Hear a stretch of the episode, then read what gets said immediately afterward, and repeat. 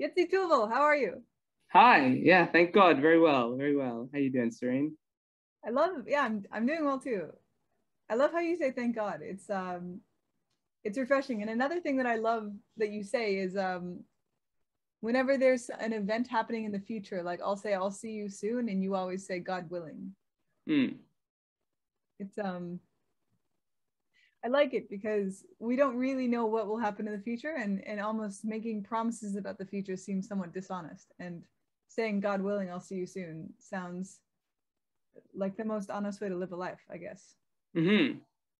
Yeah. Well, well, it gets you around. It gets you around the the possibility that you're going to say something false, which is a bad thing. But also, um, it it does that without, uh, while also allowing you to to um, slip in an, a, uh, what a reassertion of your intention that it will go that way, and also a little prayer. So that's that's the that's a bit of a trifecta. Mm. A like if someone yeah like if someone if someone says um you know will it what you know are you going to come to the party and you're like i don't know i mean that's true but it also sounds like you're trying to get out of it a bit if you're like god willing then you're like i i would like to but the future is not a place that i have dom- dominion over hmm.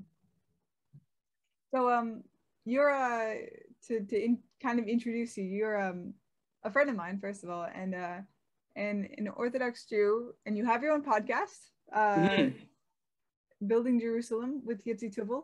There's two yeah. of them, but yours is the one with Yitzi Tuvel. Yes. And uh, to me, I wanted to get you on because you you represent something like the next wave of religion to me, and I know that's putting a lot on your shoulders, but I I kind of see I see a lot of people dropping out of religion, which is a real shame. And and the way you speak of it and interpret it, I think, gives value to it to even an atheist. And um, I'm I'm very interested by whenever you bring up religion, it's it's incredibly fascinating to me. So I thought I would have you on the podcast and, and talk about it. Sure. Thanks very much. Yeah. I'm on it. Uh, oh, thank you. Um, but first, about your maybe we'll talk about your podcast first. Um, can you tell me a little bit about it? Like what what is it? What was your intention with it, and what kind of people did you interview?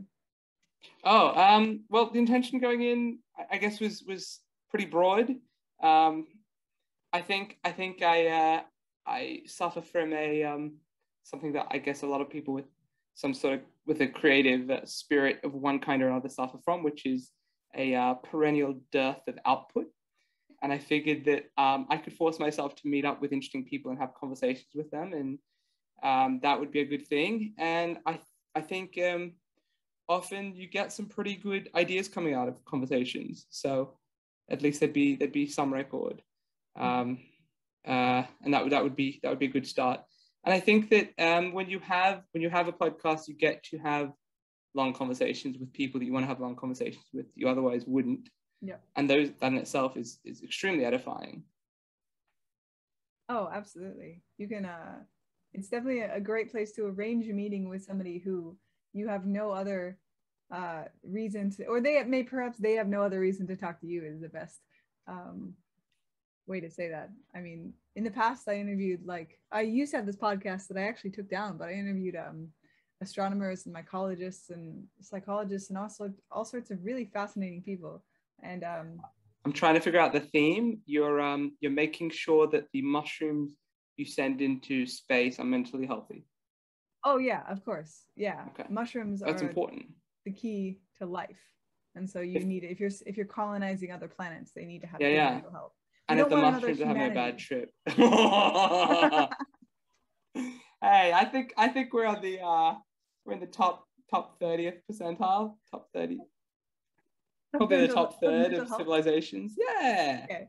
yeah, we have we have our we have our stuff, but you know, could be a I lot worse. Dogs are first.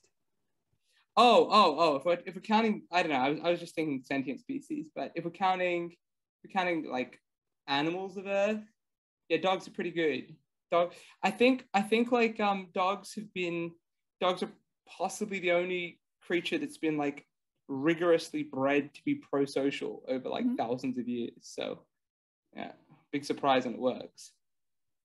I wish I for, I wish I remember the name. My friend's a doctor, and there's this disease that um, people can get, and it's it's a genetic disease, and it's it's a disease that makes you um, mentally disabled but incredibly happy all the time. And one time she said that people suspect that dogs have that, that people bred that disease into dogs, so mm. they're not as smart as wolves, but uh, they're incredibly happy all the time, always amazingly happy mm. to see you, which is strange. That's really interesting. Mm. I feel like, especially, you know, with once you um, so, something that really, really became clear from studying psychology is that um, a lot of the things that we put in as you know, called by ontological names, were like, oh, well, you know, this such and such disorder or what have you. It's not like it's a real thing. It's just like there's a series of mental traits that tend to cluster together, and if you have six of these ten bullet points, then you've got it. Mm. Um, and so and so just like the idea that uh, we've it's the exact same disorder. Yeah maybe it's a bit of a stretch but the idea that the same cluster of mental traits would function collectively uh, mm. would have you know, been, been independently bred into dogs i think that's very reasonable. It's entirely well, possible. Yeah it's it's very true and i think um maybe upon i mean we have this we have this culture of psychology of, of kind of basing all of our um, all of our ideas on the DSM, which uh, is flawed in so many ways. But I suppose like when you get a cut, you have a cut, and you can categorize it as a cut. It's it's definitely not um, a burn, for instance, mm. and and they're very two separate things. But with mental illness, it's like we can't quite categorize the brain. You can't slice it up like like pizza and just say this is this is what this section is. Like this is bipolar and this is ADHD. Mm. Um, and I think we try to do that. I think people, well, Adam named the animals. Like we, people like to name things and categorize them and put them into boxes. And so, um, it's easy to get. I think it's also easy to get stuck into a diagnosis if we have one. It yeah, also true. Um, I, wanted I want to see if I can remember this guy. Uh, I, I studied um, behavioral science for a little bit with uh, Yitzhak Aharoni, Yitzhak Aharon at um, goes by Gingy at, at, Hebrew University, and he used to say, um, and he he he put me onto this piece by um, I think the guy's name was P.W. Anderson. So in the 70s, he wrote this paper called More is Different. I might have some of the details around here. And basically, what he was saying is, in principle, if all you know is the rules of, I think, like a certain subset of quantum physics, then you can do all of chemistry with that. You don't need to know anything else. You can just brute force chemistry. Hmm. But practically speaking, there are insights in chemistry that you only really get from doing chemistry and that you actually can't derive from first principles. You could, you know, prove them backwards. I guess it's like a bit P equals NP. You can sort of demonstrate how it works with the quantum model, but you can't actually figure it out if you start from that baseline. And I think that, you know, that goes up on a whole lot of levels of analysis. And one of the levels is that, yeah, we're, we're really good at um, making these structural models of the brain and saying, well, this is the, the um, hippocampus and this is the thalamus. And, um, and, you know, that's fantastic. But then you're like, okay, so um, I was talking to my friend the other day, you know, I was, I was trying to illustrate how little we actually get of the jump from, um, from neurology, from neuroscience up to functional psychology. I said, okay, so what, what does, you know, what takes care of memory? And he's like, oh, well, you know, the hippocampus and the thalamus, and just lists like four of them, five of them. And I'm like, yeah, great. Which part does what? No one knows. Like, it seems like these things turn on when that thing happens. Yeah, yeah. Yeah. It's it's like what we have is the red light, and we're trying to figure out microphones from that. Oh yeah, and yeah. absolutely. I mean, the brain's so complicated. When people say, I I got very interested in neuroscience for a while, and it's just enough to realize that nobody really knows what they're talking about and even if they they understand like a very specific specialty about what pathways operate where it's they still know very little. Like so whenever you hear someone saying um, dopamine is responsible for uh, x you know for for uh, goal setting or whatever it's like that's absolutely far too simplified. And just saying that kind of indicates how not how little you know. I mean that sounds mm um, quite grandiose, but it's like, I mean, there are, I think, five different types of dopamine, and they're in two categories, and they operate a, with in tandem with like dozens or hundreds of other neurotransmitters that are all operating and kind of keeping balances and then there are the glial cells that kind of feed them and and make sure the the environment is correct and it's it's just so overly complicated that we have very little idea of how it works still Mm. Mm. Apparently, the glial cells are more responsible for stuff than we previously thought too. That's Mm. just coming out. The glial, they're not just like glorified wiring, like um, you know, wire cleaners or cooling down systems. They're Mm. they're, they're actually involved.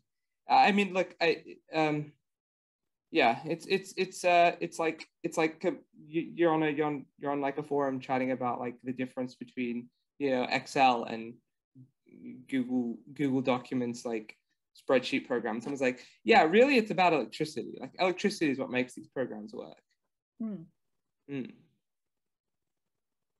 i don't understand quite quite what you mean by that oh i, I guess Like you know the chemical involved. You don't know the like. You're not even talking about the process. The process is Oh, an yeah. entirely different thing. Yeah. yeah oh Yeah. that makes sense yeah um but i suppose we need simplicity to live to to kind of understand life um Sure. Sure. we do need simplicity to live, but um, we've got uh, you know it's it's you don't you don't want to pretend that your what simplified functional map is in fact the territory. yeah So we get confused there um Hmm. which actually kind of brings me to religion a little bit because uh Okay, you brought it up this time, not me. yeah well that's okay i brought I brought you on to mostly talk about it i'm sure we'll talk about other Yeah. things too but um you're very entertaining no matter what but um in terms of i mean there's there's this thing that i that, that is bothering me of okay okay so to give a brief introduction of me i um i'm planning on converting to judaism at some point to modern orthodox judaism. And so i'm kind of in this in this sort of space where i'm looking at it fairly critically and also looking at the the positive points and then kind of forming my own view because i'm planning on it but it's i think one should go into something really understanding it as as well as one can although um, i don't know if anyone really understands judaism but uh, i see these i'm i'm kind of making these decisions by my, myself like um, trying not to interpret the map as the territory as they say like so for instance every time i decide not to do something that judaism commands um there's a saying of don't take down a fence until you know what it's hiding or until you Mm. know what it's keeping back and so it's like um every time i decide to wear clothing that goes past my elbows um, you know eh, that, that is revealing or something like i could i could say well that's an old time principle and things used to be different back then but do i really know what the effects of that are Mhm. Hmm.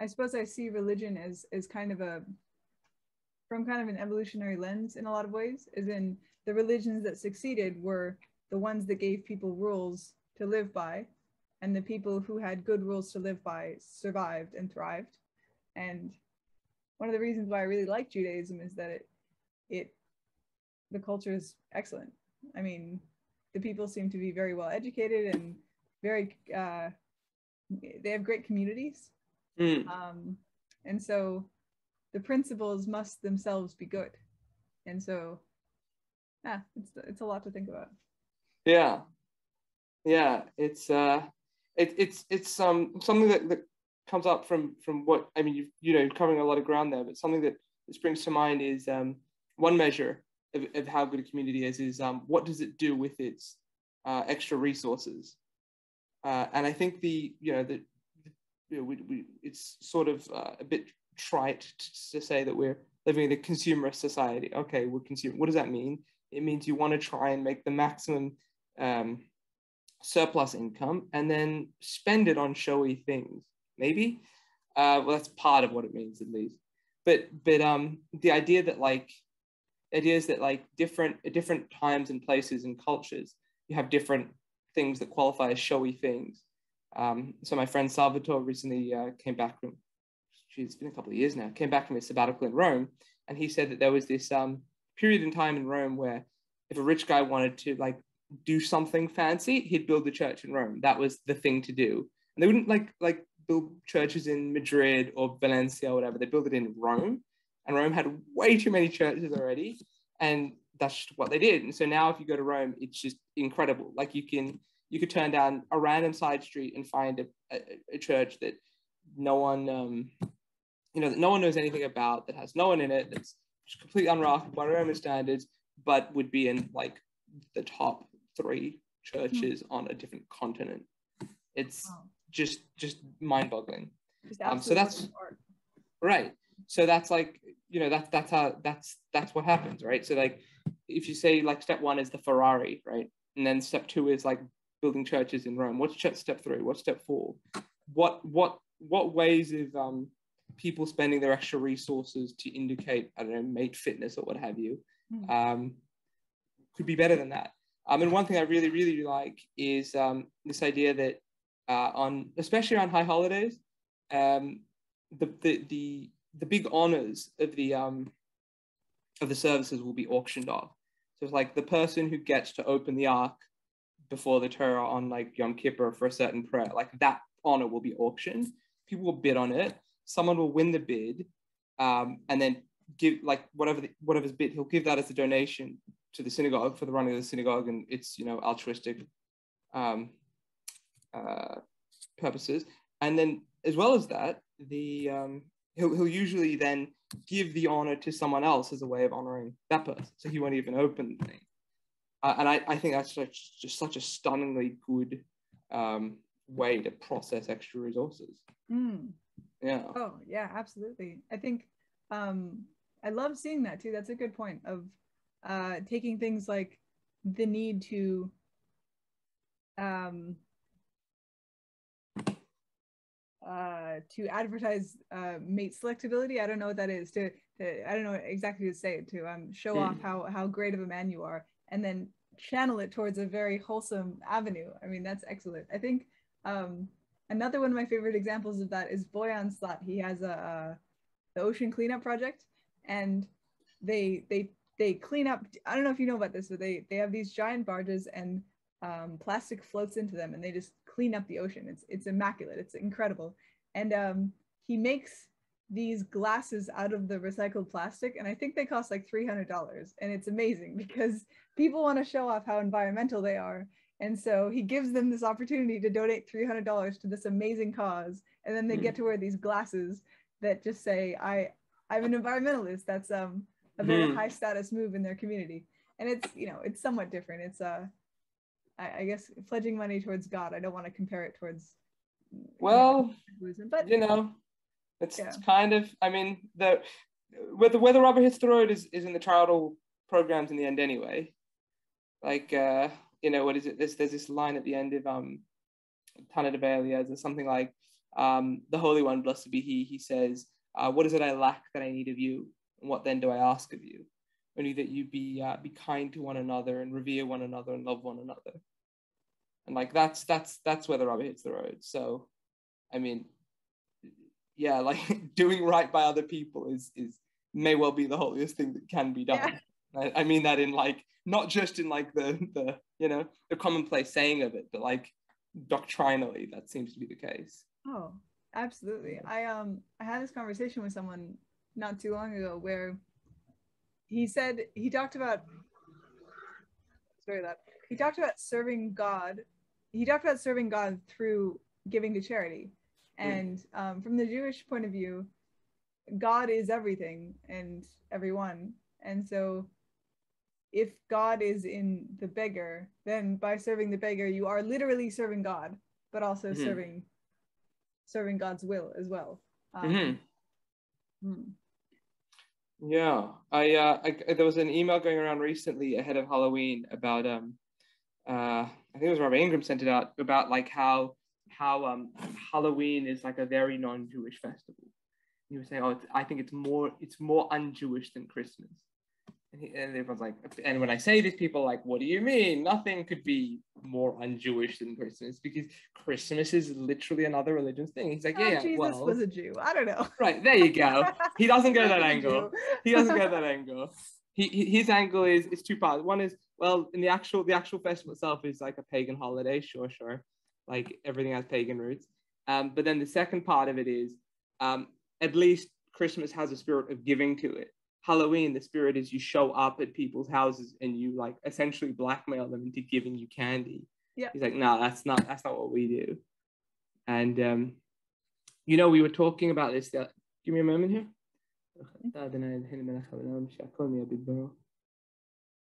Mm. We were, we were actually talking about this the other day at, at, at the Halloween party. Yep. About liminality and how like cultures independently, um, you know, derive these festivals where people dress up and everything's reversed. Um, and so Lahavdil, the, the the Jewish one is Purim, right? And the slogan is V'nahafachu, and and it is flipped over, and that's like the sort of motif of the um, of the uh, the the story of Esther altogether. But also it's like the festival itself and the masks and the dressing up and the subversion of um, normal power structures and whatever.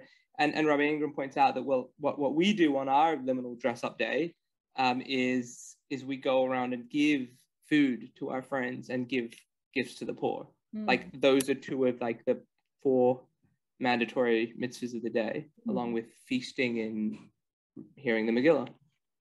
and getting so um it's it's enacted out as getting so drunk that you can't tell your left hand is from your right but there's also a different way of interpreting it i believe. Yeah, the getting so drunk that you can't tell the difference between blessed is Mordechai and cursed is Haman. can you tell people what purim is? Because uh, there might be some non-jews listening and uh, before i before i was introduced to judaism i knew absolutely nothing about it. I knew hanukkah and Hmm. that's about all so I, I don't think many people know what purim is Yeah, so Hanukkah gets a um, gets a, a higher profile because of its um, presence in late December. Yeah. Um, but but um, yeah, but Purim is Purim is a roughly an equivalent festival. Uh, Purim and Hanukkah are like sort of the the two um, big rabbinic festivals. So they they uh, they're festivals based on things that happened like after the Bible was already written and and and um, codified, and that that's after that. So. Uh, uh, the Purim the, the Purim story is the story of the the central story is that there was a um uh, a, a king in a in a in Persia. This was after the after the um the the Jews had been expelled from Israel by the Babylonians, and then um then the, the Persians had defeated the Babylonians. So the Persians sort of inherited the Jews as part of their empire, but hadn't actually conquered them. So there's this there's this interesting sort of tension of um of uh, the Persians being seen as at once imperial occupiers but also saviors, and that that's that's you know that's a really interesting line to to pursue. Um, uh, little little uh, little you know pop quiz there is is as far as I know there's only one person who's actually referred to as Mashiach in the um in the in Tanakh. And I'll leave it I'll leave it to you to try and um, figure out who that is. But anyway the point is that um, the the uh, Persians um, the Persians give a uh, they the Persian king throws a feast celebrating his big empire. Um, he, he commands his his uh, wife to come and dance for for the people before or like to, to display with her regal crown or something. She refuses, and this is like a crisis of, of government. Um, and he ends up sending her away and, and running a beauty pageant essentially to find his new queen. Hmm. Um, and there's this there's this one girl Esther who's um, who's uh, you know a, a Jewish girl, the niece I niece or cousin or something of, of, of Mordechai, who's like the um, the sort of leading leading figure of the time, and she ends up uh, going getting drawn into this process uh, unwillingly, but she um she's selected by the king and becomes the queen, and she's told like just hide the fact that you're Jewish, don't tell anyone, um, and she she hides it and hides it and hides it and hides it, and eventually like there's this you know many many details, but there's a there's a massive crisis of um of near genocide essentially. The Jews are about to be wiped out, and at, at this crucial climactic moment, she reveals that she's Jewish and that this this genocidal effort is aimed against her and her people. And then the king's furious and you know has his the, the conspirators who previously enjoyed his favor um, destroyed, wiped out. And so we're in this in this in this brilliant reversal. This um, the concealment becomes revealed and and and saves everyone. Um, and so it, the, that that the idea and and the um the, the chief conspirator is is um hanged on a gallows that he himself prepared for for Mordecai the Jew for the, mm. the the head of the Jews. And so that that reversal is sort of the the um culminating reversal in, in a series of, of um, flips throughout the story. And, and so the theme is the theme of the day is, is um, reversal and, and concealment, right? In the same way that the queen hid her, hid her Jewishness. And her, her name, Esther, is related to nistar, concealment. Mm. Um, and the name of God doesn't appear in the text. So he's also concealed. Yeah, it's very interesting. There's only one openly religious thing that, that I can see in the entire text. Only one. What is it? Um, it's that before, at the moment where Mordecai tells Esther, you've got to go and intercede with the queen, she says, um, oh, I, uh, you know, I can't, the rule is that if anyone goes before the king, even his queen, without being summoned, um, that person is, is liable for death. And you essentially need a royal pardon to, to make it out of that situation. And I'm not guaranteed a one, but I'll tell you what, the king hasn't sent for me in a while. So if we just you know, lay low for a few days, will probably send for me, and then I can, you know, do the bit and try the interceding. And and Mordechai says something like, um, yeah, well, you know, it's um, this is this is on you at the moment. You've got to do it now. Um, and if uh, if you hide, then you and your then um, then God will surely send you know some other rescuer, but you and your father's house will vanish, something like that. Yeah. Um, and so so she says, fine, I'll do it make everyone um, get get everyone all the Jews to fast for three days first. I'm gonna fast. My maids are gonna fast. Get all the Jews to fast. So everyone fasts for three days before she goes to the king. Um, and that's that's as far as I can tell. That's the only openly religious thing that happens in the whole text. Hmm. Hmm. Why would they? Why would they fast? Well, the fasting is um, is uh, a traditional uh, method for um, invoking divine favor. Mm. Mm. Mm. Makes sense. Yeah. And then, uh, so, and so now on Purim, uh, children dress up in the in the daytime, and mm-hmm. uh, part of the Torah is re- read out, and then, um, I mean, you can please tell the rest. Tell us what happens in a traditional Purim festival. Yeah, well, I, I mean, a minor correction there. It's not part of the Torah. It is part of the Tanakh. It's the, the story of Esther, one of the later oh, yeah. writings. Yeah. Is the five books. That's right. Sorry. Correct. So, but it is part of the Tanakh. It's read out, the book of Esther in the night and the day, and people feast. Uh, and as you say, the kids dress up, as well as some of the more courageous and playful of the adults. And um, and we give gifts to each other. We roll around in each other's houses and give gifts, which, like everything, have, have a set of rules attached to them. The main rule being that it has to be two separate food items two different food items. You can't just give someone a can of Coke. It has to be a can of Coke plus an apple, something like that. Two different things. Um, and we give uh, donations to the poor. And there's, that's, there's the four commandments of the day. But it also occupies this, this place of the, um, of the liminal transitional day, the, the, the day that subverts the normal pattern of things. And people get really, really drunk that night. Really drunk, yeah and I, I wonder i wonder how how that worked. I wonder maybe if I, I seem to kind of see religion from a we talked about this before but kind of from a three-dimensional point of view. And and instead of living in it um, as i hope to do in the future i i kind of see it for perhaps it's more like it's evolutionary reasons or why why it ends up being good. What what is the the positive what positivity can we derive from this act? And so I, I wonder if perhaps getting really drunk with your community is a way to uh, form bonds with other people or um, but as you said it's kind of it's also kind of flipping the tables it's it's kind of acting a fool for the night um, mm. in a way that many cultures do yeah yeah uh, so the, look drinking and, and bonding through drink is is is a broader thing. Um,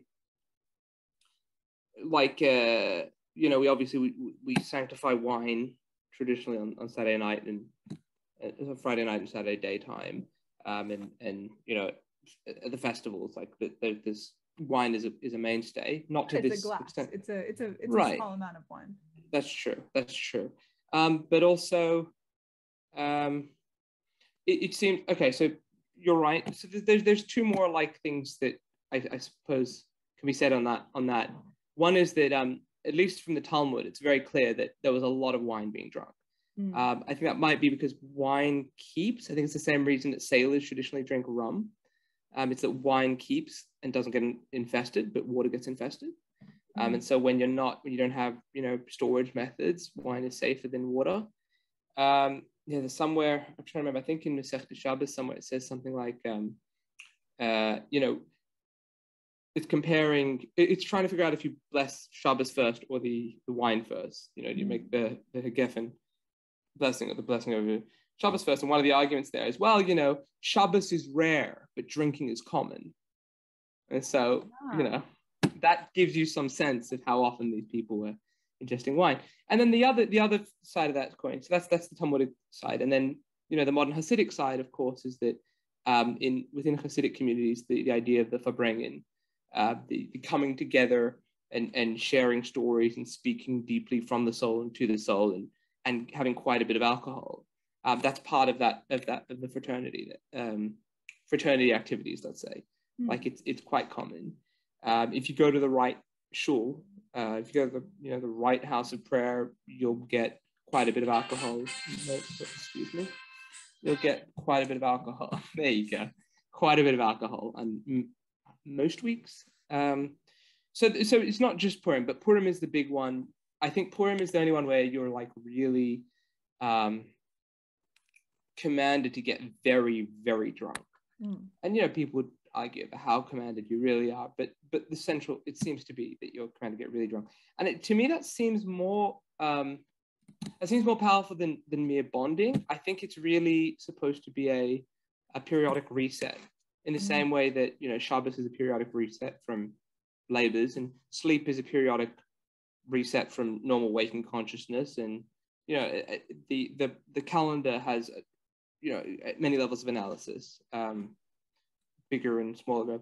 Uh, the laws of family purity, niddah laws, are supposed to be a monthly reset in the same way. Um, so that's you know that the, these levels of reset exist at, at various levels, and Purim I think is the is the big destruction and reconstitution of of you know your societal models, but also like your model of who you are. It's like you're wearing a mask today. Have you been wearing a mask all year? Maybe. Maybe get really really drunk and think about it. I don't know. Yeah, maybe these are, these are elements there. Hmm. Yeah, Judaism has some.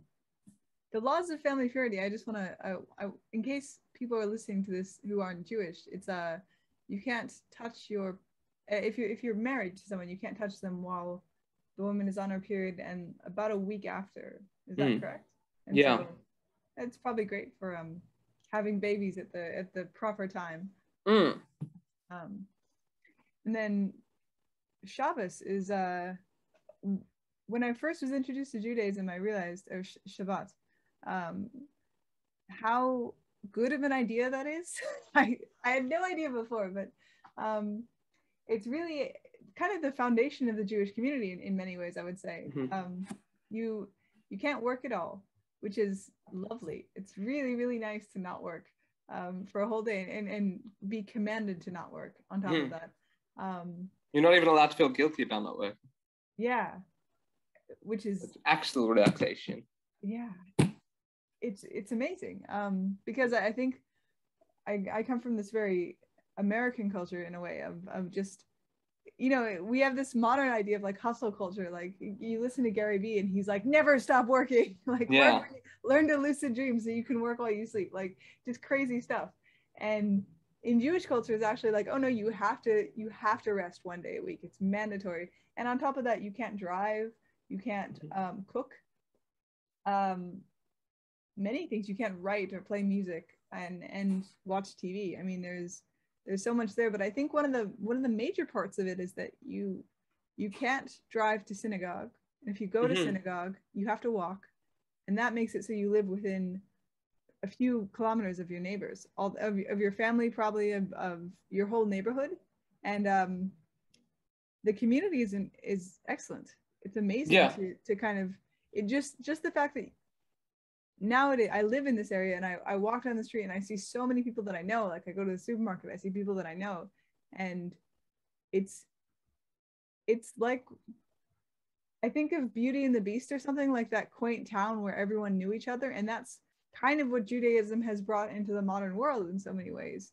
Um, I, I, I think I felt nostalgic for something like that until I, for something that I've never had really until I, I got here. So it's fantastic. Yeah, I, I'm laughing because I remember some like a great tweet I saw about this recently that was like, um, uh, uh, here comes the baker with his bread like always. Oh yeah, and here comes Belle with her daily mean song about us.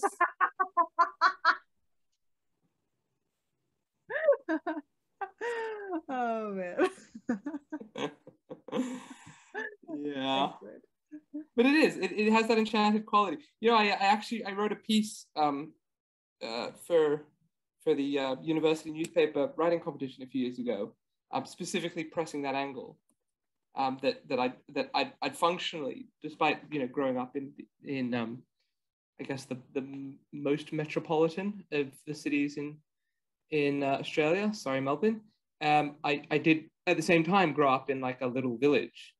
Mm, that was that was that's very it's very visceral it's very concrete. Mm. Are you still at university? no. No, yeah. otherwise I'd, I'd still be entering those competitions i think. And i think i'd still be writing for the newspaper. If you get a chance whoever's listening to this if you're at university and your university has a newspaper do yourself a favor go become a writer for your university newspaper and then go ask people to um, to give you interviews and to give you free tickets to things There you go. ah, okay. Yeah. Free tickets. I like it. hmm yeah Mm. I got I got like best seats in the house, free tickets to the opera house to see I think Verdi's Rigoletto. Wow. Just it yeah, it's crazy. It's crazy what people will throw at student writers for student newspapers. You just gotta message the publicity person, say, I write for the newspaper. Can I have free tickets to this thing? Opens stores. okay. Yeah. Maybe I'll start doing podcasts that require free tickets. Yeah, I, I I don't know if you'd be as, as lucky with that. You don't have an institution backing you. Mm. Yeah. Institution, Okay. Mm. the thing as well is that there's this sort of like um there's this sort of uh, chain of of of um of institutional of institutional weight there. So it's like the University of Sydney is this big prestigious thing, and then like within that you have the um university newspaper, which isn't really run by the newspaper. It's run by like sort of the union. So you've got like university, then you've got the union, and the union has this newspaper, and the university has and the newspaper has this team, and there's someone on there who can, who can say, yeah, one of the editors would be like, yeah, or a team of the editors should be like, yeah, yeah, okay, you can write for us and then you're sort of this this whole domino goes back out. So the key thing that the person reads when you send the email is the University of Sydney. Like, wow, University of Sydney. But you know, that's there's there's so many points of leverage up and down it that all you really need to do is you, you know be vaguely good with a pen Mm. um, and just willing to put out a bit of content. Wow. And the tip of that pyramid is just some students getting drunk on the weekends and procrastinating on a on a, on a piece that they have to write tomorrow. Mhm. Yeah, great. Yeah, I think a lot of a lot of um, I think the the, the tips of a lot of pyramids like that. I mean, I, I recently uh, I saw Hamilton this week for the first time on so Disney good. Plus. I loved it. not live. Yeah. Um, I'm hoping to go live, but I, I was I was told that you've got to see it with subtitles first. You know the lyrics, otherwise there'll be too much going on. You won't follow. Okay. Um, did you see it in, in the theater? I saw it live right before uh, we got locked down. It was Oh, well done. Yeah. Was that your first time seeing it? Yeah. Okay. Did, w- did you find it tricky to follow the lyrics? no. Ah, no. they must have good um, enunciation at this production here then. Yeah. Yeah. It was it was excellent. It made me more of a patriot. I wanted to read the Constitution. I still do. The goal now of understanding the founding fathers better. yeah. Yeah. Have you have you seen um this is a bit more obscure. Have you seen 1776 the musical? No. So that's that's the sort of that's this done 30 40 years ago and it's a Mm. lot more I mean it has its comedic aspects but in some sense it's a more serious piece but I was so impressed with how well that um that musical did um, you know, turned the proceedings of um, of the uh, Second Continental Congress into, you know, an entertaining musical romp. Um, and then, but but at the same time, that tells the story of sort of the main players, the the, the inner guard, you know, the Jeff- Jefferson and and Franklin and and Adams and those people. And and I really liked how Hamilton told the story of like the sort of second ring, the people mm. who are slightly outside and wanted to be further mm. inside. That was very well done. Very hipster of you. I don't watch Hamilton. I'm really into this this 40 year old play called 1776. Nobody's ever heard of it. it's way better. oh wow, so much cred. oh. Yeah, the key the key to analyzing any good work of art is to have another um, more obscure work of art you compare it to. Yeah. it's just lock people out of the lock people out of the conversation just as quickly as you can. Um, yeah, no, what, how... opera. There's this drunk Italian guy at my local pub who sings. oh, you you don't know local drunk Italian guy? You're, you're missing out. You're missing out. Who was it was telling me?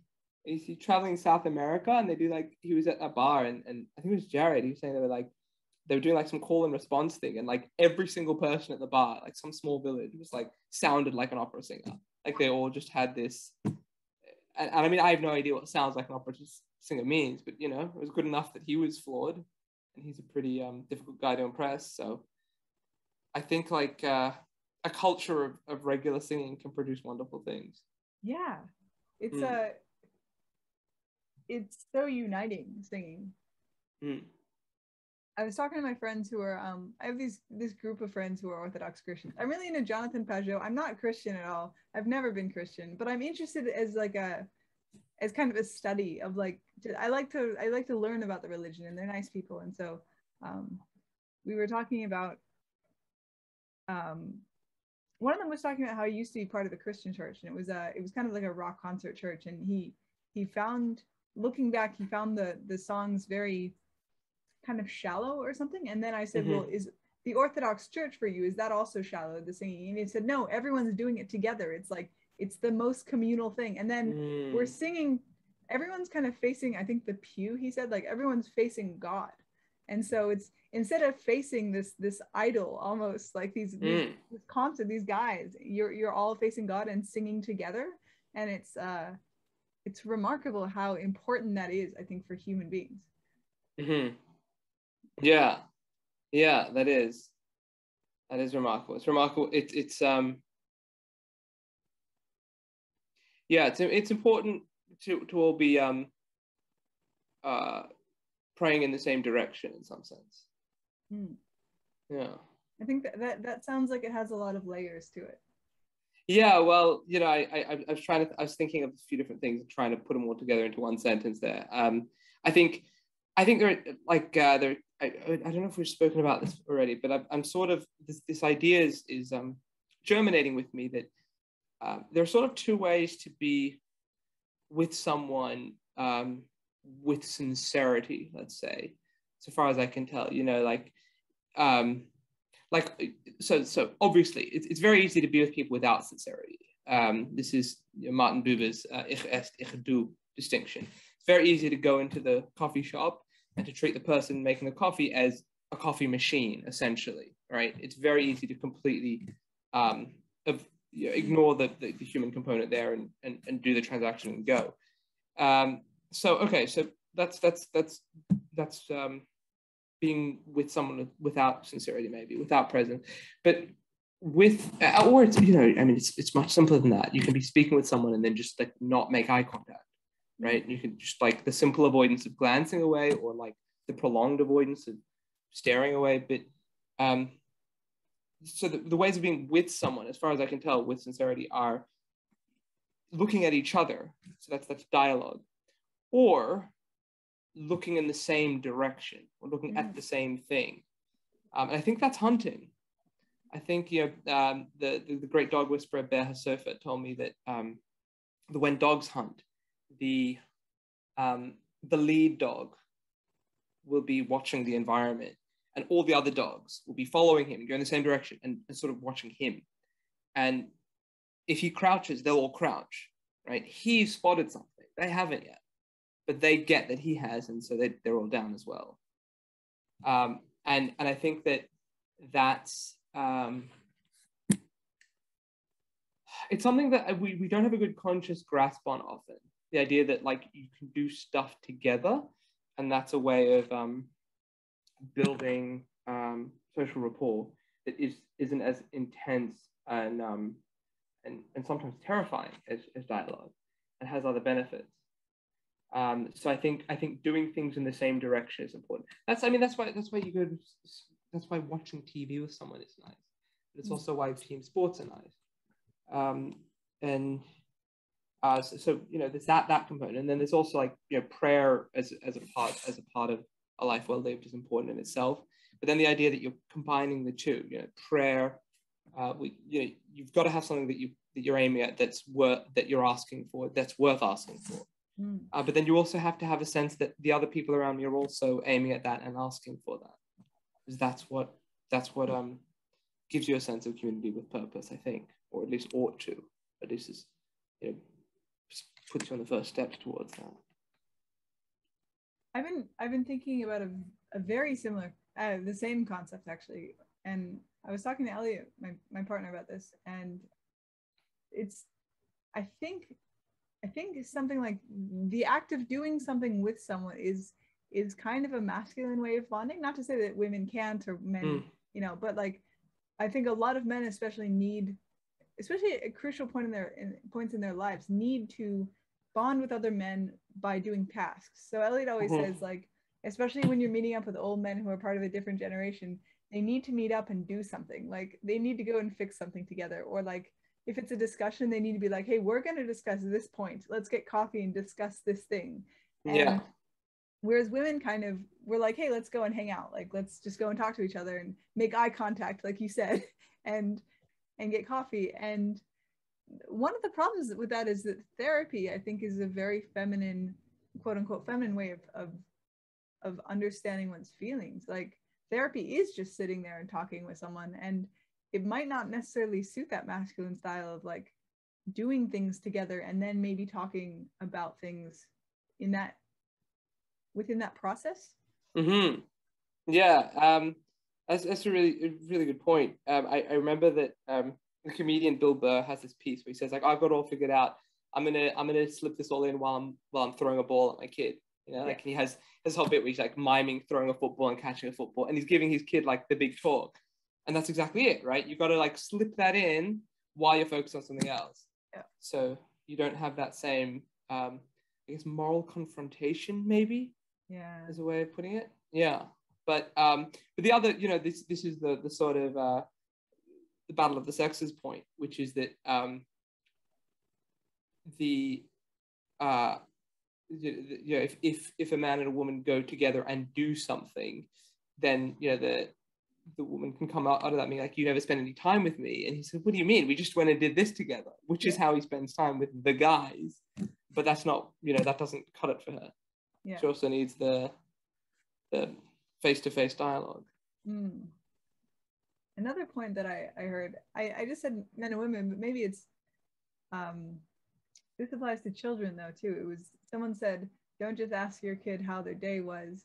Instead, I mean, you can do that too, but they're probably going to say like, oh, it was fine or whatever, but then go and like cook with them and then talk to them about what's going on. And they'll probably open up to you way more when they have mm-hmm. a, when they have a task at hand. Mm-hmm. Mm, which makes a lot of sense to me. Mm. But well, uh, go on. Well, a big part of it is just um, uh, implicit permission of the implicit permission of silence. Mm. That's a huge mm. thing. Mm yeah, this is, I mean, you know, you, you mentioned Elliot, this is something he does very, very well in dialogue. It's an extraordinarily rare thing um, in dialogue for, for, people to be able to just sit comfortably face to face. Uh, but it's remarkably easy to be doing something, right? In that, in that hunting mechanism that we're talking about. If you're both going somewhere, doing a, an activity together, and conversation flares up and then dies down, there's no this is, it doesn't it doesn't tend to kick off that anxiety of oh why are we not talking right now it doesn't instantly become uncomfortable so you can sort of say a bit and you know maybe just leave something hanging and let the other person chew it over for a while and then respond or not. You know, that's that that possibility exists because um, you have a sort of scaffolding you're working with, um, whereas that doesn't exist in the same way in, in dialogue. very Does that true. make sense? Ellie does that very well. He, um, Yeah. he, he tends to he can have this conversation with someone and then listen to them which is extraordinary like i oftentimes i talk in silences i'll fill them i'll i have just I, I have this need to tell some of my opinions and so i'll i'll give them the advice or whatever which is i think kind of a normal thing to do in a conversation. It's and then elliot he'll often pause and give people more time and then he'll leave a space he'll leave a space in the conversation and oftentimes with enough space somebody will speak again and say a little bit more. And yeah it's yeah it's such a it's such a rare listening quality like you said it's fascinating Hmm. i don't know how good it is in a podcast though yeah, they have this phrase in radio called dead air. Yeah. And that's that's um what that's this exact phenomenon commodified. Yeah. So Huh. yeah, definitely incentive to keep it swinging. There's something else about talking to people um, that you mentioned before. You mentioned like when you talk to a, a, a barista at a cafe, you might not necessarily, you might just treat them like a coffee machine.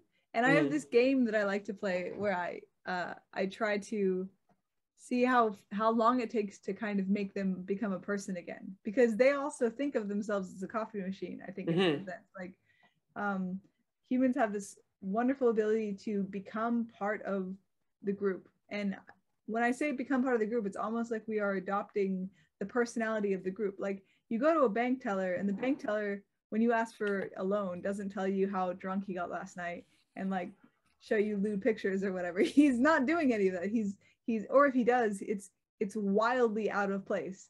Mhm. Um, unless unless it's it's um, a bank to very very wealthy people, Yeah. then then the rules change again.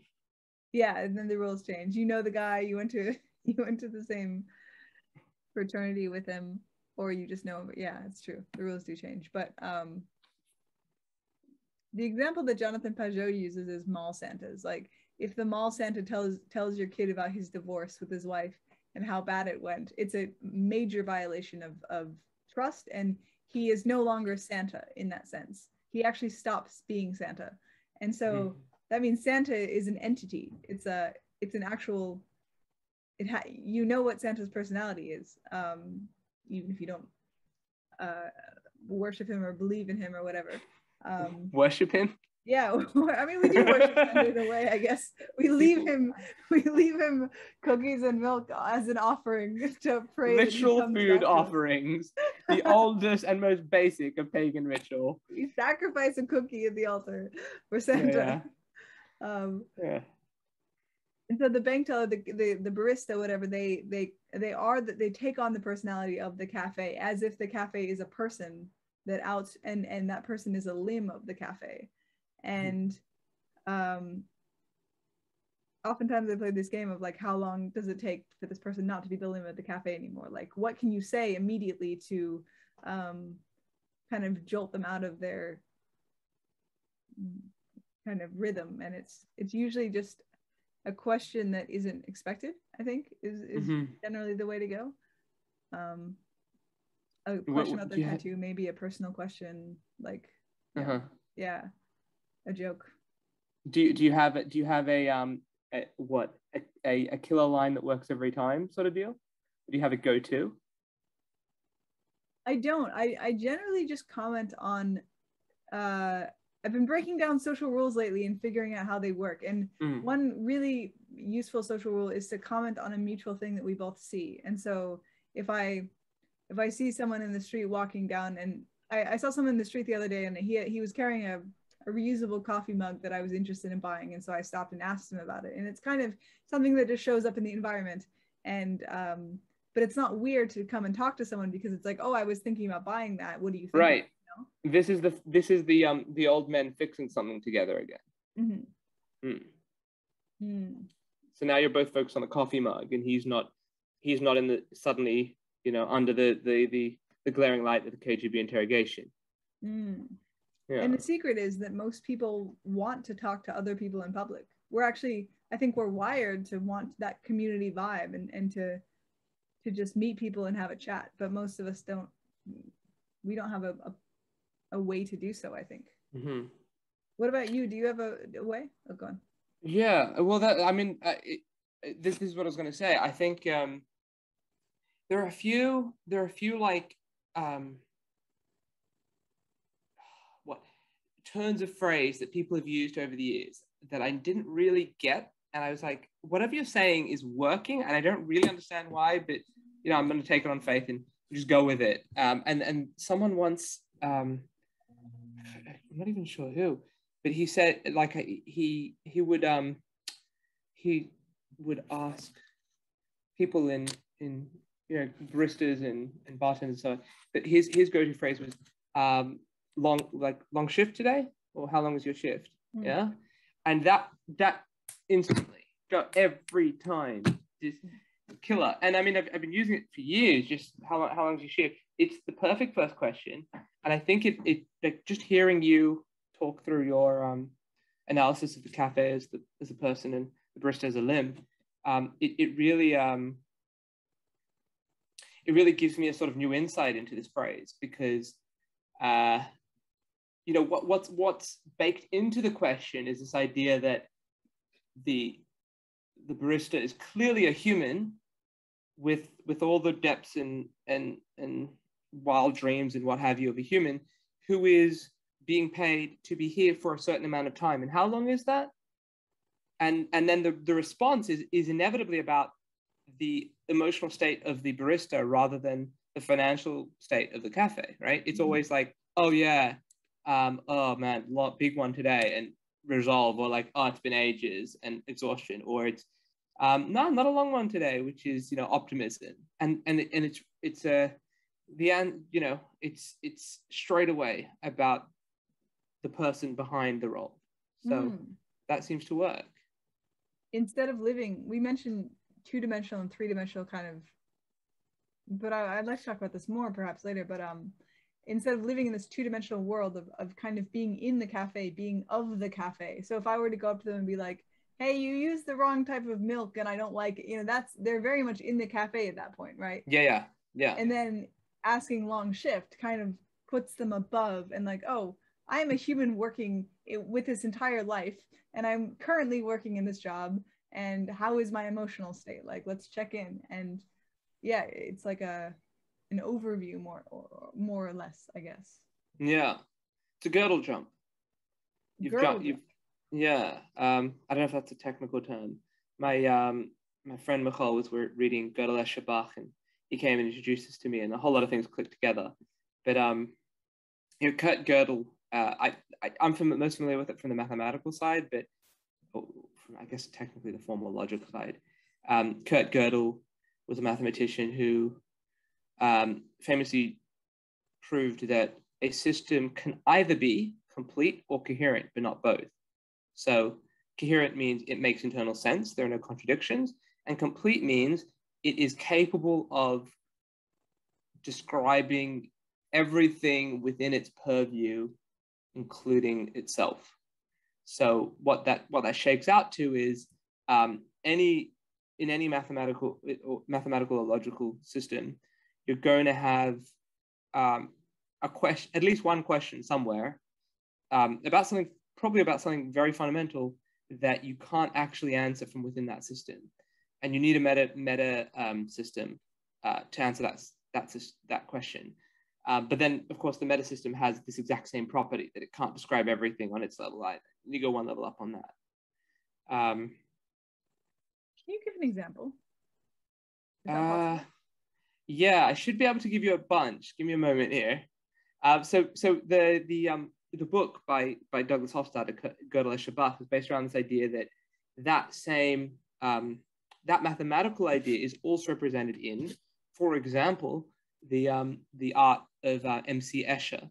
So M.C. Escher does the staircase that seem to be ascending forever, uh, but he also does like these um, these works where there's like a um, the the the painting appears to be coming out of the painting. I don't know if I'm explaining this well.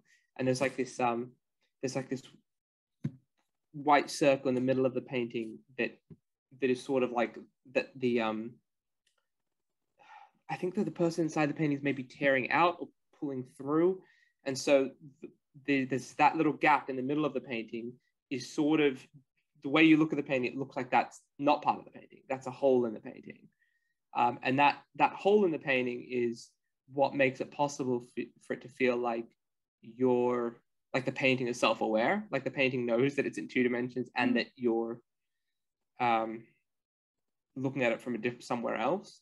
That that's not very clear, but um, yeah, if, if that wasn't clear, the bit about Bach and how fugues uh, represent a different level of conversation within music is going to be even worse. But here we go.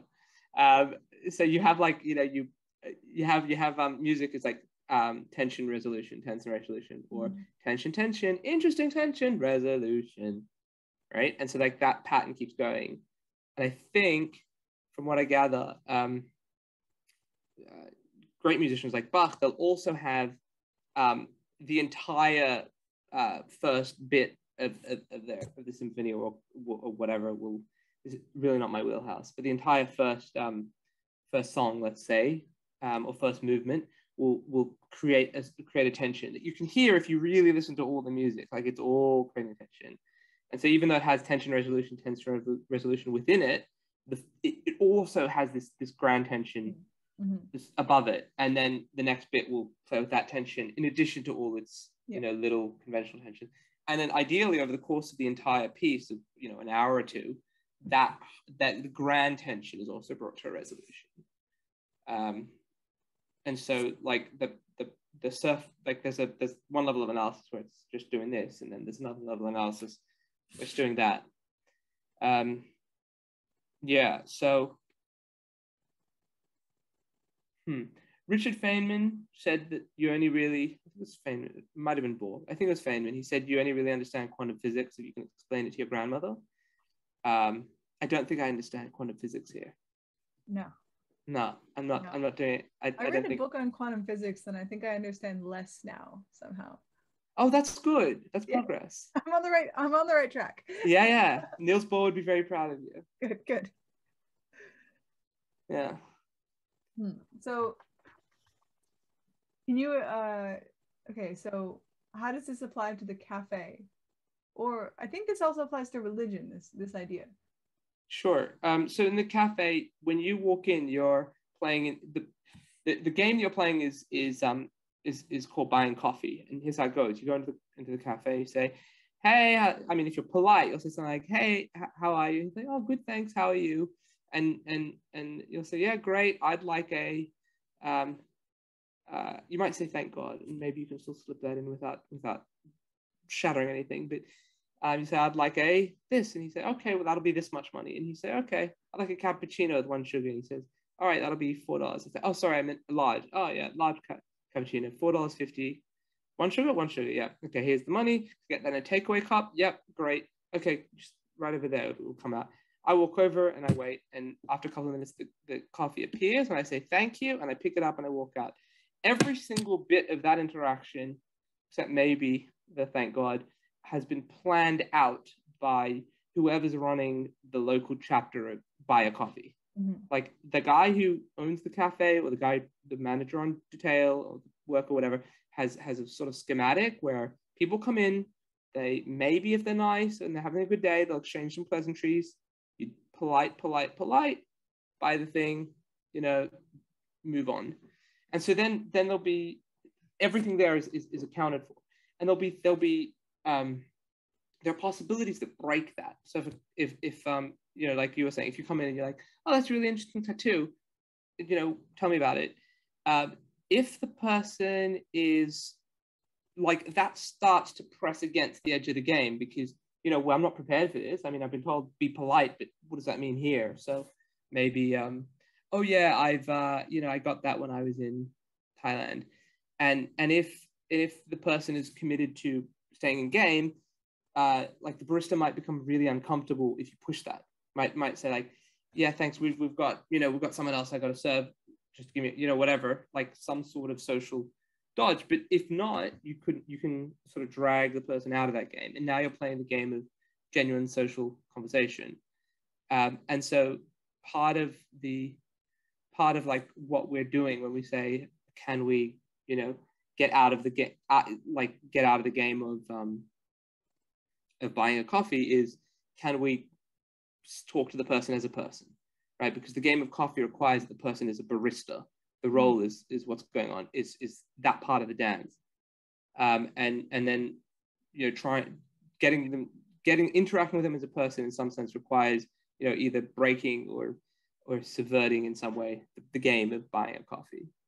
So it's a complete game in itself. I, am still trying to understand this. So it's a complete game in itself in, in terms of like the, the, whole process of buying a coffee is mapped out. Oh, go on.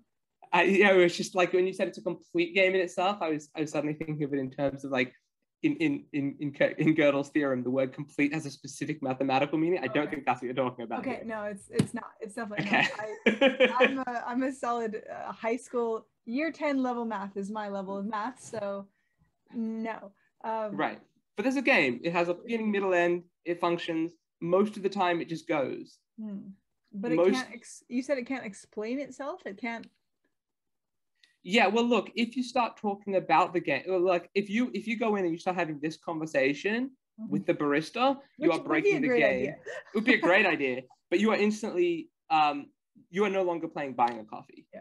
you are now playing buying coffee you're still playing buying coffee as well but you're also playing discuss buying coffee mm. which is the level above buying coffee mm. and which which may be well on your way into like spe- speaking with barista as a human maybe okay. you're path into that so this is why um this is why part of the reason why I, I find you so fascinating is because in terms of um my my interest in Judaism, I think you play this game very well where you can see the two-dimensional buying the coffee version of Judaism, which is you follow the rules and you you end up with a good life almost all the time. Mm-hmm. Most of the time you follow the rules.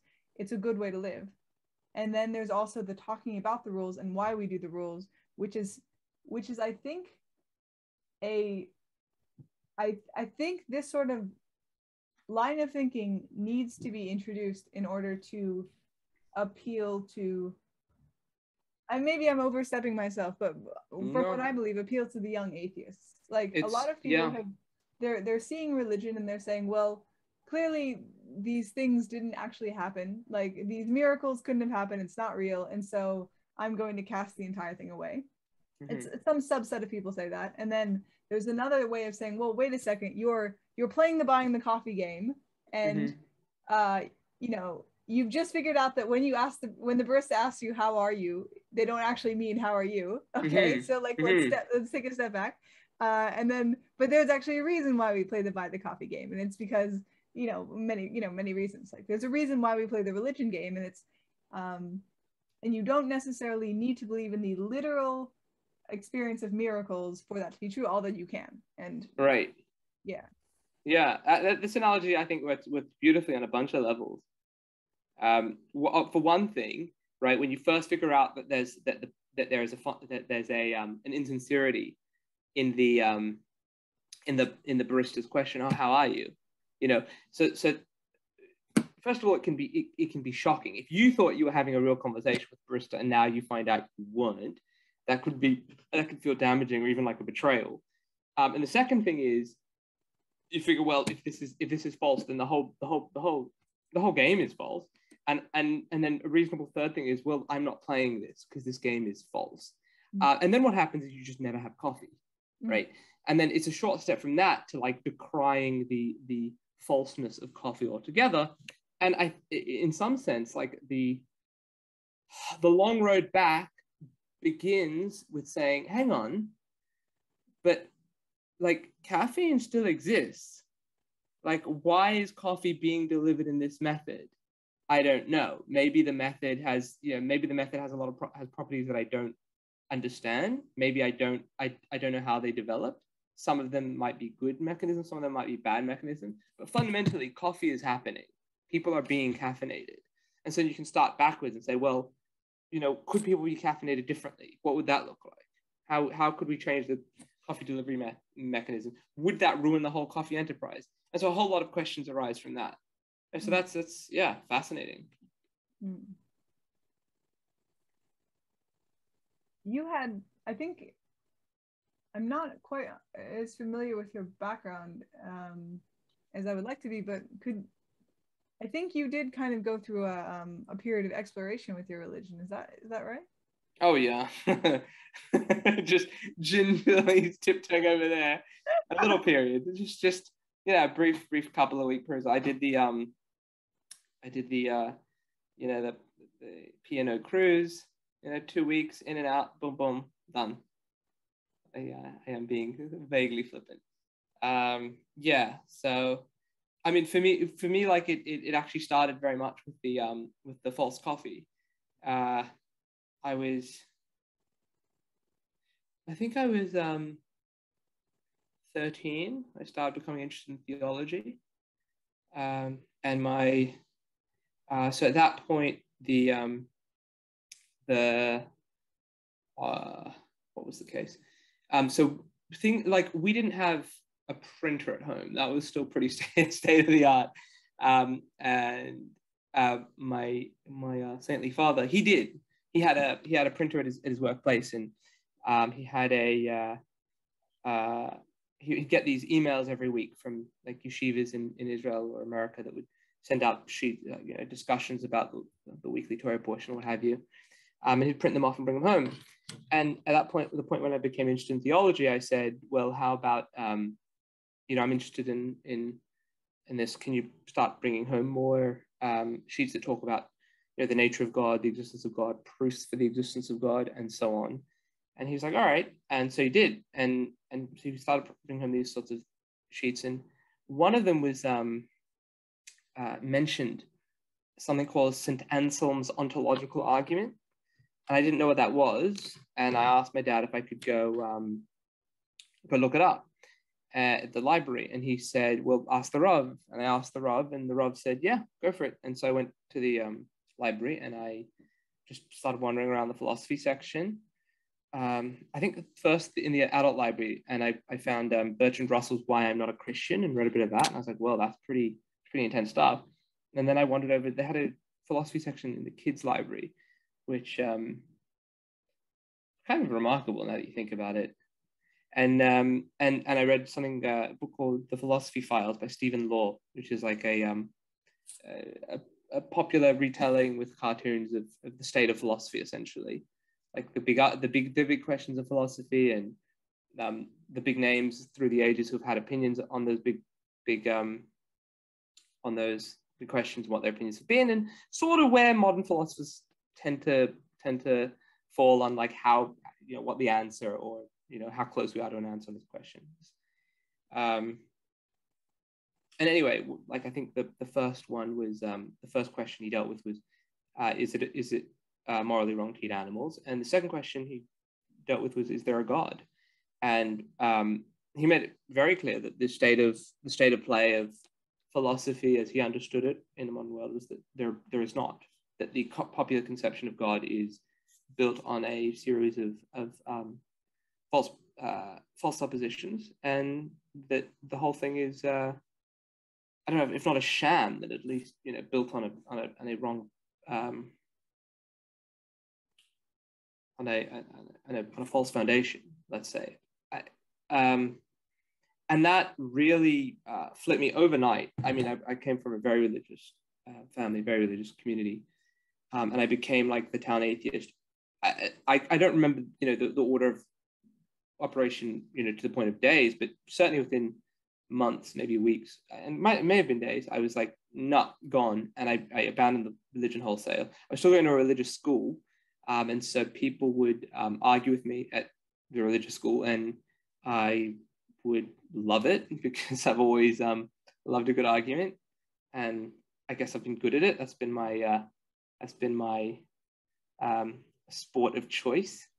Um, and oh yes the traditional jewish sport exactly very traditional yeah yeah yeah um I, I think i think yankee klein pointed out to me that it, at um that at a certain point in the 70s we were watching like a, a documentary on the polgar sisters and there was a point in the 70s where the three big players in international chess were Russia, America, and Hungary. And the, the great chess champion of each of those countries was Jewish. I thought that was very funny. Like they just sending their Jews out to, to compete, like a cerebral representation of the Cold War. No one really knows what's going on with chess. Um, anyway, the point is that um, I did, yeah, I became the town atheist. I would argue vigorously and freely with anyone who um, who uh, wanted an argument, and often with people who didn't. And I was um, quite uh, brash and annoying about it. Um, and that went on for like good six, seven years. And then I sort of mellowed out and became a bit more liberal let live. Um, and in that time, I was 17. I started um, doing uh, Kung Fu. And most Kung Fu is, um, is, is Buddhist in origin, or at least Buddhist in practice. So the, the Shaolin monks, famously, are like a warrior monk. Um, you know, that, that that's what where most kung fu comes from, from the Shaolin temples. The specific types of kung fu that I did didn't come from the, those temples, which are all over China. They came from a specific set of Taoist monasteries based in and around the Wu Tang Mountains. Um, and and a big part of those, the, the sort of um, I don't know, the identity or the history of the, the culture around those martial arts is that they are Taoists, not Buddhists. And I was like, what, what is this? And so I um, I sort of started reading Taoist stuff to, to get better get a better handle on kung fu, and I found it really useful and interesting and insightful. And I don't think I disagree. Like I, I disagreed with, um, you know, some of the premises of the metaphysics, but it seemed to be quite wise, a source of a lot of wisdom. I think that was the first. Um, was the first time where I really started to, um, I guess, respect the wisdom of religion, uh, separate to rejecting the basic premises or the basic explicit premises of religion.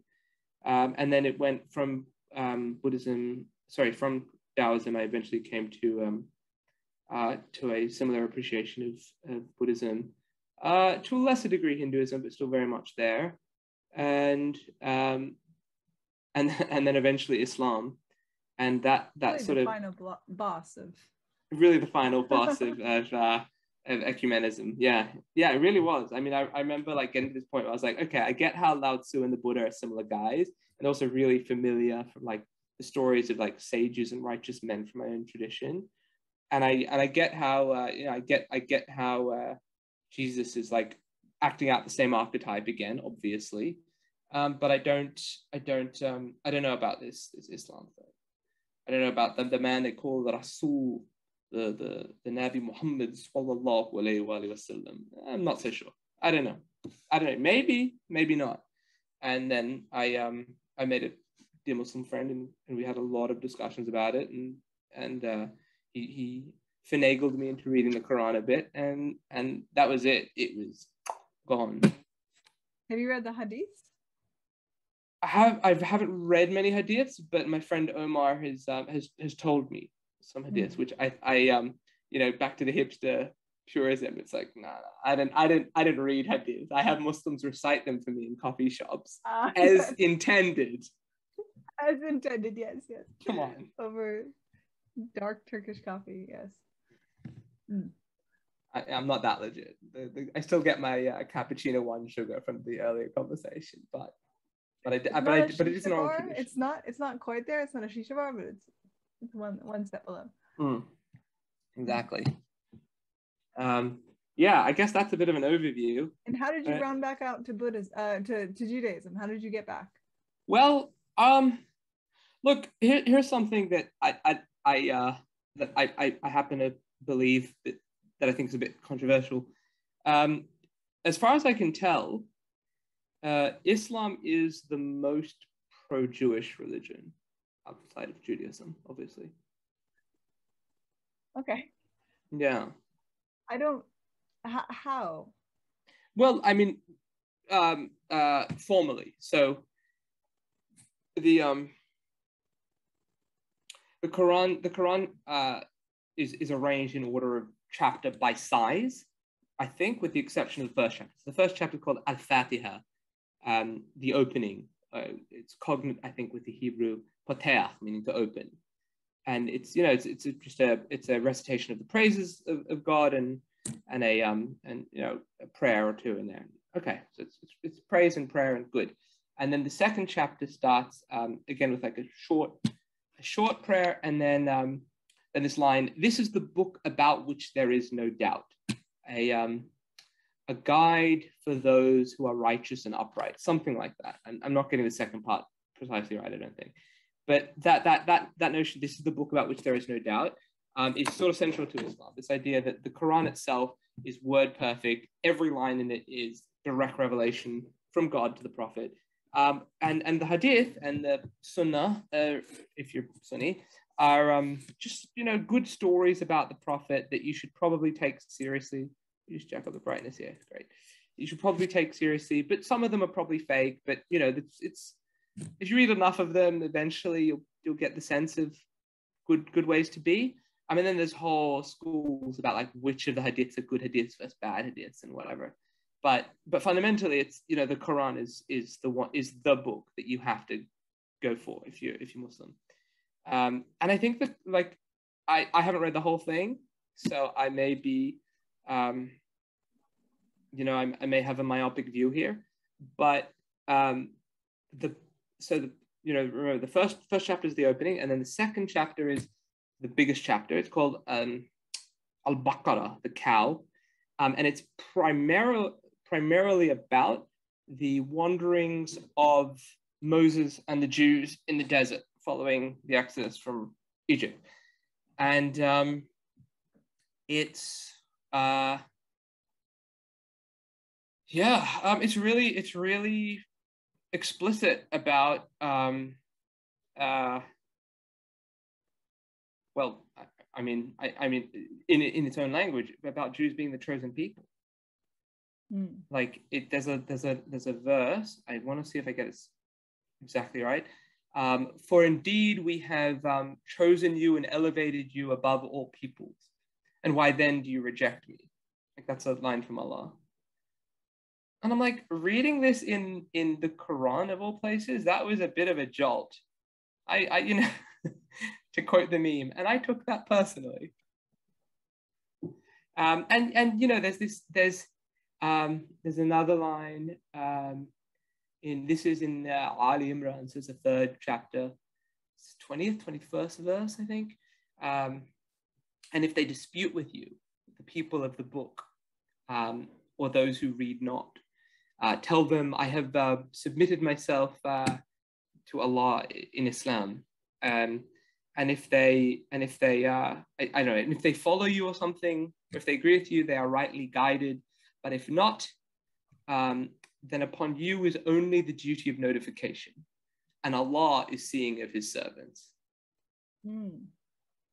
So I don't know. That that's pretty explicit to me too. Um,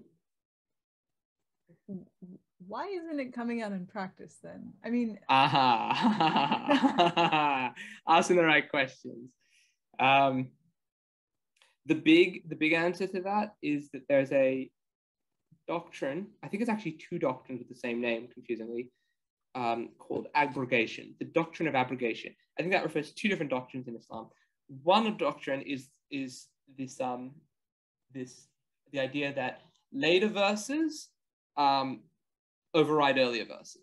So if, if there are two different uh, you know prophecy commandments in the Quran or whatever, and there's a contradiction, you go whatever's chronologically later, which interestingly isn't the same as um, you know the order in the book. It's it's the the chapters were given at different times, and there's a sort of I think a, a received history on when what those times were, and whatever was later chronologically is what you side with. Okay. Muhammad went to war a lot later on, didn't he? A lot later on, yeah, yeah. Um, so you know that's part of it, right? So like all the more peace-loving aspects are seen as earlier verses that are overridden by a bit more of the warfare aspect. Although I will say um, there's a particular chapter that deals with the laws of war and that a Muslim traditionally reads, I think, on the night before battle. And I've read it and it's pretty chill considering it's about war. Hmm. from what I recall. Anyway, the point is the first doctrine of abrogation is that later is later overrides. But the second doctrine of abrogation is um, the idea that um, later prophets override earlier prophets. So the idea is that Jews are great. Jews, like the point of Jews is Jews should be good Jews until Jesus shows up. And then all Jews should abandon Judaism and be good Christians until Muhammad shows up. And then all Jews and Christians should abandon Judaism and Christianity and become Muslims. Like that's that's the the dominant religious account. I don't think I don't know of any proper um I don't know of any of any real support from for this from the Quran itself. And I would point to at least two verses just offhand that quite strongly imply the contrary. Mhm. Um, but you know, it's not my it's not my faith. It's not my business to do so. Um, but essentially, that that that sort of gets Muslims into the, the same position that a lot of um, evangelical Christians get into, which is, you know, th- as much as yeah, yeah, yeah, sure, try and be like the Nazarene in charity, and so that you know, as you've fed me, so you've fed, you know, you've you visited the man in jail, so you visited me in jail. You fed the poor, you was like you feeding me and all. Yeah, good work there, sure. But unless you happen to explicitly declare your belief in this fundamental principle that's mutually exclusive with everything else, there's no heaven for you. Like that trap that I think um, evangelical Christian Christianity or some I don't know evangelical that's not fair that a lot of a lot of Christianity falls into. Um, it, it it's the same for Islam as far as I can tell that that that sort of um, that conclusion follows from a from the premises from um, if you're going to if you're going to buy into the doctrine of abrogation then Jews and Christians no matter how good a job they do aren't going to heaven and I don't buy that and I don't I don't think that's right and I also don't think that's what the Quran thinks Hmm. so so there It's also what I love about Judaism is that they're they're never knocking on your door asking if you've heard the good word. Like it's it's all it's always like and and you can still go to heaven. There are the the seven Noahide laws. So an atheist who is oh maybe not an atheist actually because well we don't know who gets into heaven and who doesn't. But a Hmm. person who is essentially a good person, although one of the Noahide laws is to believe in God, I believe Mhm. um, as long as they are a good person, they will be judged righteously, and they don't need to follow all of the Jewish rules, which makes it a lot easier to to convert to a religion where I don't have to constantly be worried about people's salvation. Yeah, well, um, there's this line in in Lahavdil in the in the Tao Te Ching where something like, "If heaven were real, it would be liable to rend." And I, I think I asked my friend Jets about this. He said, "Well, I think it was him. He said something like, well, you know, if you, you just think it through, right? If heaven's real and only some people get in, and you get in, but your whole family doesn't, that's, how fun is heaven going to be for you exactly? That doesn't sound like a delightful paradise." No. so that you know heaven is internally contradictory that's what that's that's the sort of argument there but i think but judaism has a lot of backdoors into heaven like a lot i mean just just um just think just two offhand one is um i was reading today somewhere in the talmud it says there are three three there are three things a man does and when he does them his sins are wiped out it's like achieving a position of authority um, getting married and something else I forget. Um, and then the other thing is there's this was this one great um, there's one great story where one of the sages meets um, the prophet Elijah, come from heaven, manifesting. He says, um, uh, and and they're in a market, and Elijah says, "Oh, see those two guys over there? They're going to heaven." Like, oh, really? And he goes over and he's like, "Excuse me, gentlemen, what, what is it that you two do?" Oh, us, uh, we're we're clowns when people are depressed. We make them feel better. Oh, Yeah. Oh, that's very nice. Hmm. Isn't And it? That's, um, that's uh, there's this idea in if you follow uh, again Jonathan Pageau. He's he's a he interprets things. He interprets scripture and also mythology and fairy tales kind of symbolically. And so you might see the clown as something like the lowest rung on the on the tier on the hierarchy, like he's the fool kind of thing. Mhm. And so it's like, oh, even the fool, the lowest kind of person, can get to heaven. Um, Mhm. Mm. And the, the fool is also the only one who can speak truth to the king is, is is kind of the known fact. So even the lowest on the tier has power. That's also similar in the story of David. Um, he's the youngest of the sons. He's like the runt of the family, the abandoned and he's also fool. He's an entertainer and musician. And then he Who? David. Uh, have you heard of him, King David? David, David King David. Yeah, yeah, sure. Yeah, he is he is an entertainer. He is he's the youngest, yeah. Yeah. It, it, it checks out. Yeah. And specifically he's in in sort of dialogue and conflict throughout the book of Samuel with Saul, who is described as a head and shoulders above other men. Mm, Right. Mm. So so Saul is very much the quarterback build. mm. So you have that you have that uh you have that discourse again. Anyway, I, I want to go back though. I, I could talk about King David forever, and I, I might in a bit, but I want to go back to to how you got back into Judaism from Islam. Yeah. Okay, so um, how to get into Judaism from Islam? Yeah, well, uh, okay, so something I was um, getting quite good at at the time was, um, I guess, I mean, the simple version of it is just like putting myself in other people's shoes, like I guess really active empathy, where I was like, I, I try and take a situation and be like, okay, really try and understand what the other person is going through in this moment. Really just stop, sit down, like look through this person's eyes. What is he seeing? Why? Like, what are the basic premises here? How's this all going coming together? And and like that, um, I was I was sort of uh, using that in, you know everywhere, but but it was really interesting was um, in like my explorations of religion, where like a lot of the time like I think when people try and investigate religion, they're like, "Huh, what do you, what do you guys what do you guys believe?" It's like, "Oh, we believe that you know the the the moon is the the, the third goat of um of the charioteer." And like, "Oh, how about that?" And, and and that wouldn't be enough for me. I'd be like, "Okay, the third goat. Okay, explain again the charioteer." And you know, I just I just try and get what is going on with this moon, like and then eventually you suddenly let your eyes unfocus and just look at the moon and see that goat. And then you're like, oh, the goat. Right. And then that's to me, I mean, you know, there's always the question of how well are you really approximating other people's internal states and whatever. But until you can at least sort of do that, I, I feel like for me, I wasn't I wasn't even in the, in the conversation really. I was having a conversation about the conversation. Um, and so that was that was um, hmm how do I put it? Um, yeah so that's what I was that's what I was sort of doing with that throughout like my religious explorations. And so um, like people would posit all sorts of weird things. I'd be like okay how do I get my head around this? Um, and then I'd really really make an effort to get my head around that uh, and so with with Islam it's like the, the Quran is um, from a literary point of view, it's very distinct from our own Torah, l'havdil, in that, like the Torah, the, the five books of Moses is written in the third person, and God is, you know, a main character, maybe the main character. I mean, maybe the main character in more ways than one, you know, but um, but there are other characters, and they have dialogue, and sometimes God talks, and sometimes other people talk, and you know, sometimes God's motivations are explicit, and sometimes they're not.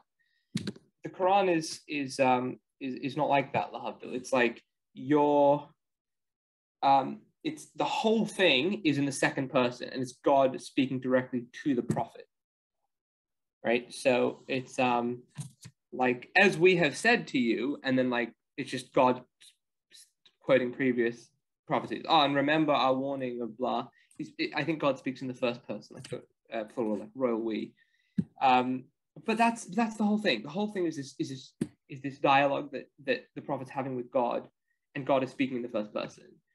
So, and in the second person, I mean, yeah, first person and second person. So he's saying, I this, you this, they this, right? Um, and so, in order to read the Quran at all, you kind of have to posit and God as an interlocutor. And so, like that, that's otherwise it's non-starter. Like you can't like say, I don't believe in God and then read the Quran. Well, who are you talking to? It's, it's like the mall Santa again. It's like you have to at least sort of get Santa as a role before you can go up and sit on his lap, or you know, just or ask him about his divorce. Who are you? but but that's that's it, you know. Like um, so I had to sort of posit God again to just to, to really to even read the book, and so positing God again was like a really intense psychological experience to me.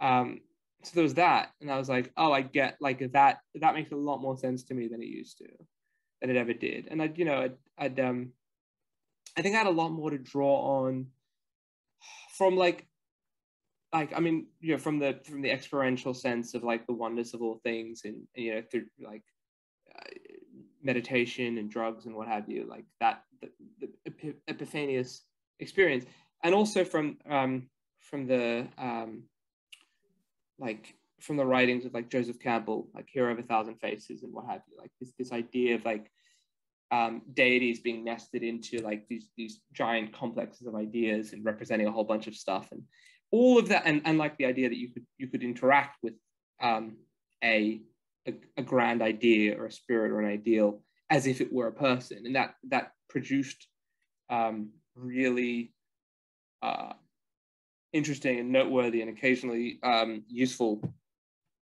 um, psychological phenomena. And so all of this was going on in the background, and then then it just sort of hit me like a, a steam train.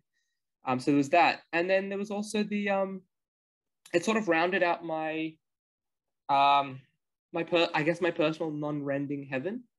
Um, like that that that coming to that understanding that Islam was, as far as I could tell, um, like another genuine prophetic faith that was was pointing you know in the same direction as as every other faith that I'd um, ex- encountered and explored.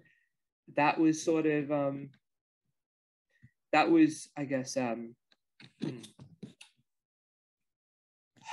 um,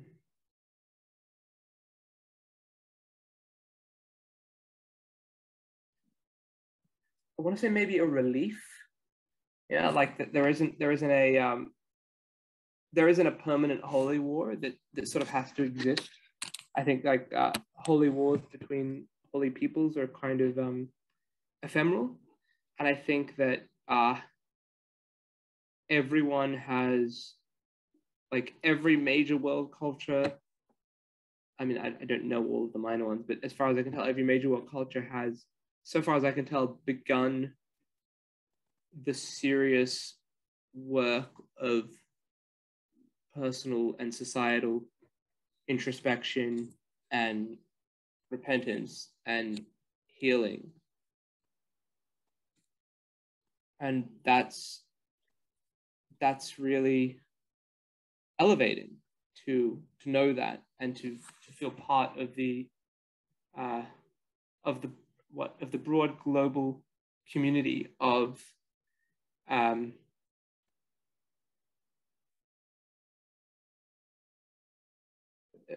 people trying to climb up the mountain. And uh, to know that being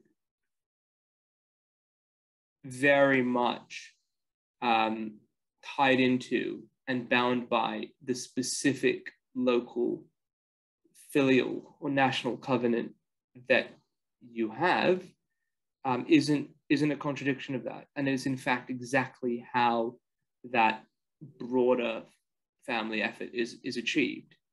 Yeah, it's not achieved through um, everyone endorsing a wishy-washy universalism and leaving it at that. It's achieved through people being extremely rigorous in their personal local religious practice to the point that it is genuinely purifying and redemptive for the individual and for the, the community around the individual and then for the communities to have good effects on each other mm. after that and that you know all of that is sort of tied in together mm. wow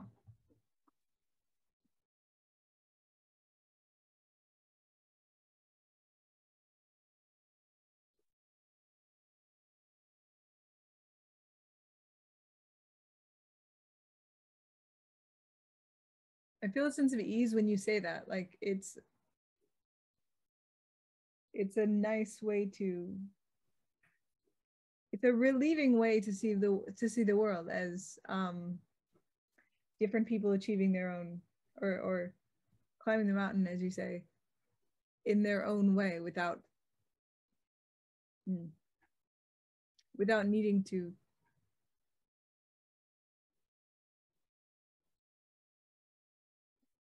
ideally without needing to expand and and show the rest of the world that this is the true religion. In fact they're all in a way the true religions. Maybe. It does sound like you went on your own kind of rumspringa um Hmm. the uh the amish send their i mean i'm sure you know but the amish send their kids away for two years to the modern world. And so they can come back and make a decision on whether or not they want to stay amish and it's Mm. um it might be one of the best practices i think a lot of jewish people do that on their own but um it seems like once you leave and you come back you've made your decision more fully and you kind of perhaps understand the implications of the decision better Mhm.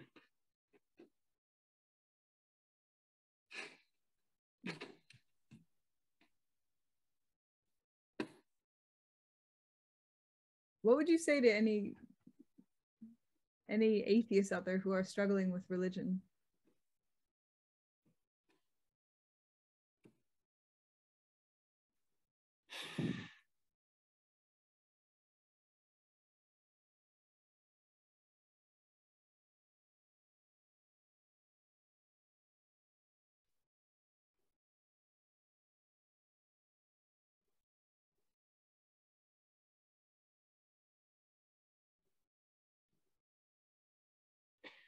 I don't believe that you have to buy into anything that violates your conscience or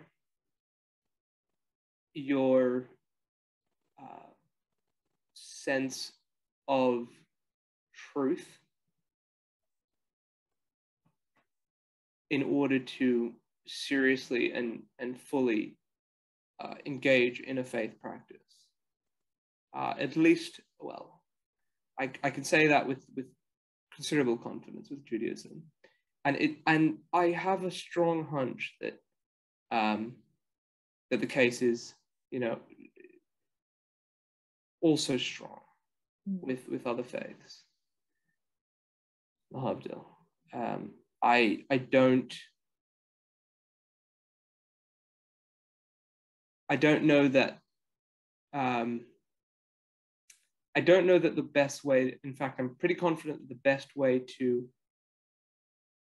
engage with religious practice, if you know, if you're interested in engaging with religious practice altogether, right? Some people just aren't and they're born without it and they don't want it, and thank you very much. Yeah, so I guess I'm not really um, you know, trying to sell anything to any of those people. But for people who um, are um, are not religious, perhaps weren't were religious and aren't anymore, um, but who would like to be, or who see you know redemptive aspects to the faith, um, and would like those. I, I, I think I'd, I'd really emphasize that fact that it can be done without um, betraying your own uh, ideals or uh, rationalist worldview. Hmm. A rationalist worldview specifically um, is interesting. If you look at a lot of the rationalists, like there's a specific community of people called rationalists, and they seem to be almost wholly atheist. Uh, but I, I agree with you. I think there's, it's very possible to be, by some definitions, perhaps a religious atheist. Although Mm. I wouldn't I wouldn't consider myself one, but yeah. What I wonder though is um okay, so like uh some cultures we are talking about Islam. I don't really want to rail against Islam, but there's something where um okay, let's just take the the Bible like the the Torah has some command not commandments but some I don't know if they're mitzvahs or not I, exactly. Um, Mm. Mitzvahs are like a commandment from God, but like I've read things in the Bible like um, burn the witches if you see them, or um, I think Thou shalt not suffer a witch to live. in the King Yes, James That's right. Yeah. That's right. That's yeah, yeah. and then there's one about um, it was a while ago. I, I'm pretty sure it's the Old Testament. It was um, if a woman gets raped, then her her rapist must pay her father like 40 shekels or something and and marry her. And they're all, I mean, are you familiar with that one? Yeah, he cannot divorce her all his days. Mm. And so I'm, I'm, but Judaism doesn't practice these, right? And so somehow we have, we, um, somehow the Jewish people have managed to believe on one instance that these are, that Moses was transmitting the true word of God. Mm-hmm. And on the other hand, you Ju- Judaism has managed not to suffer to it has managed to suffer which is to live somehow. Well and, yeah and then I, as far as i know no enforcement of of marriage after a man rapes a woman. So yeah. Yeah, yeah well that that goes back even to the um to the like to the to the to the legal development through the talmud. But um you know my my um I think like there's yeah there's there's there's a there's a what a, a, a the rabbinic interpretive um, system seems to be like very healthy for like the faith in general. Um, there's a verse somewhere that's like, and you shall follow after like the sages in your generation, and like that's taken as a very powerful springboard to like extremely intricate um, analysis and uh, what would you say, extrapolation from of, of like the relatively rudimentary legal system that exists in the Torah into this extraordinarily elaborate and detailed legal system that you know exists in the Talmud and is um, and in the later codices and is practiced by Jews today.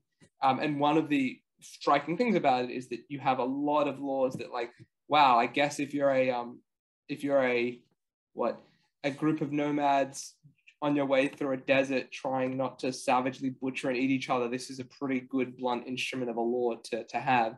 But I don't know if this is really the best thing we can come up with as civilized folk.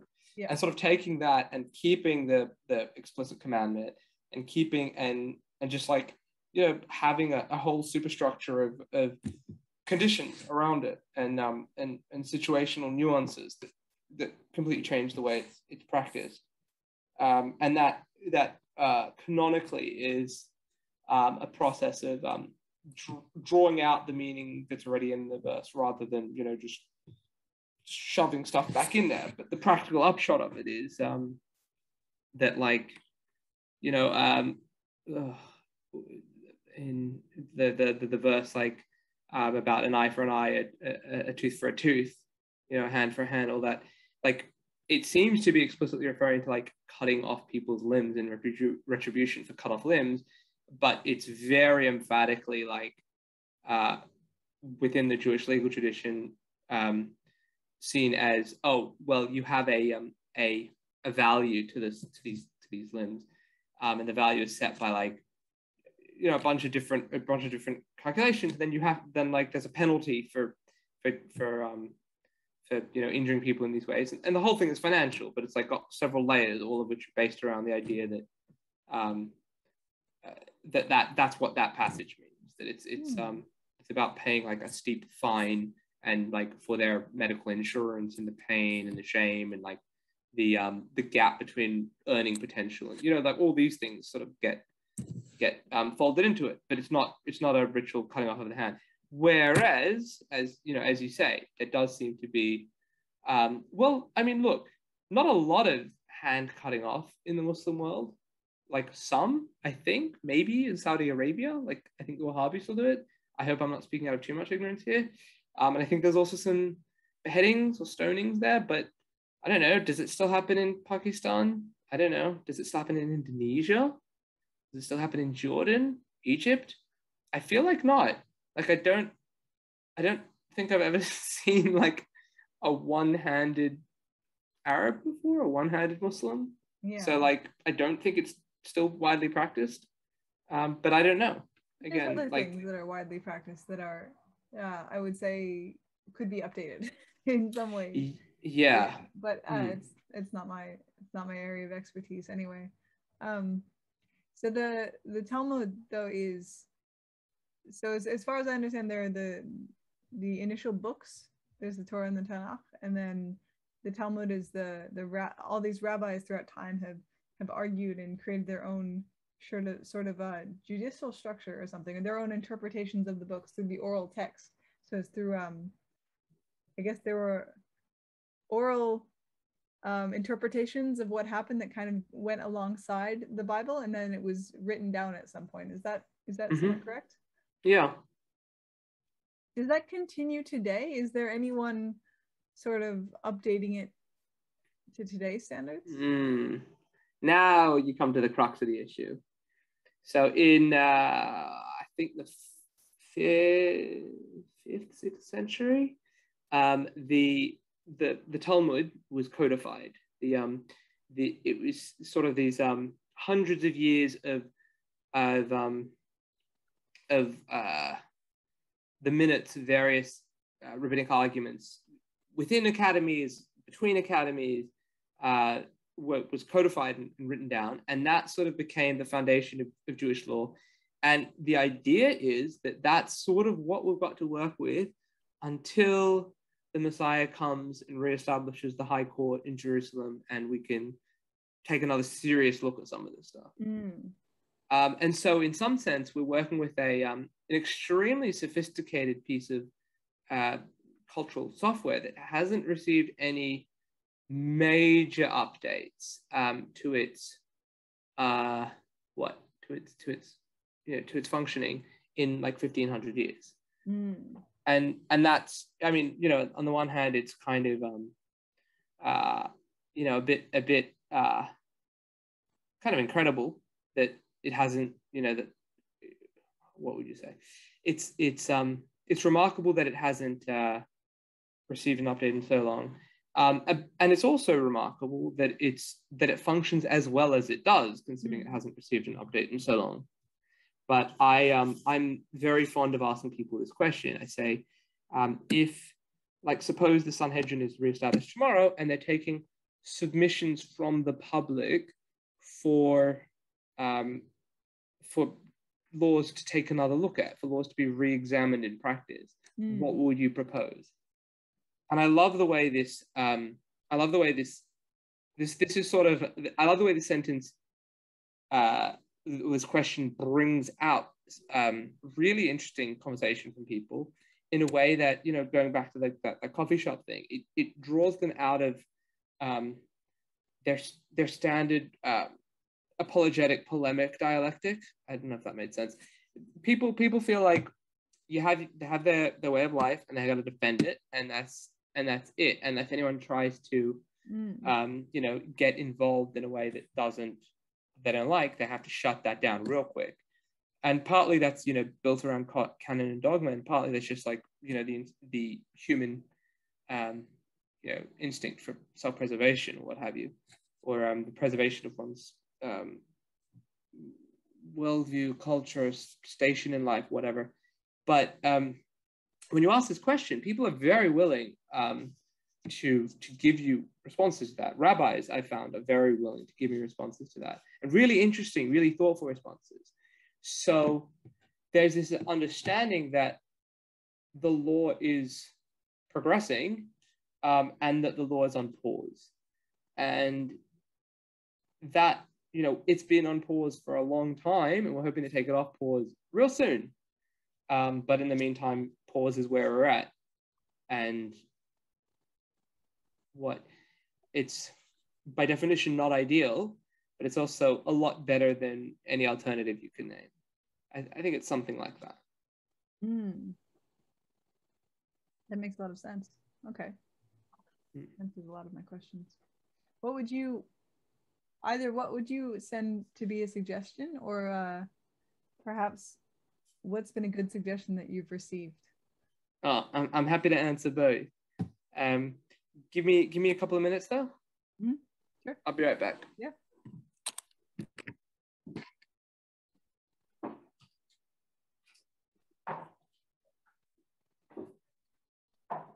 God willing. J'arrive. Don't know what that means, but hello. I think it means I arrive or I have arrived Oh, wonderful. in France. France, French. So I asked before what you would send in as a submission to be changed about Judaic law. Hmm.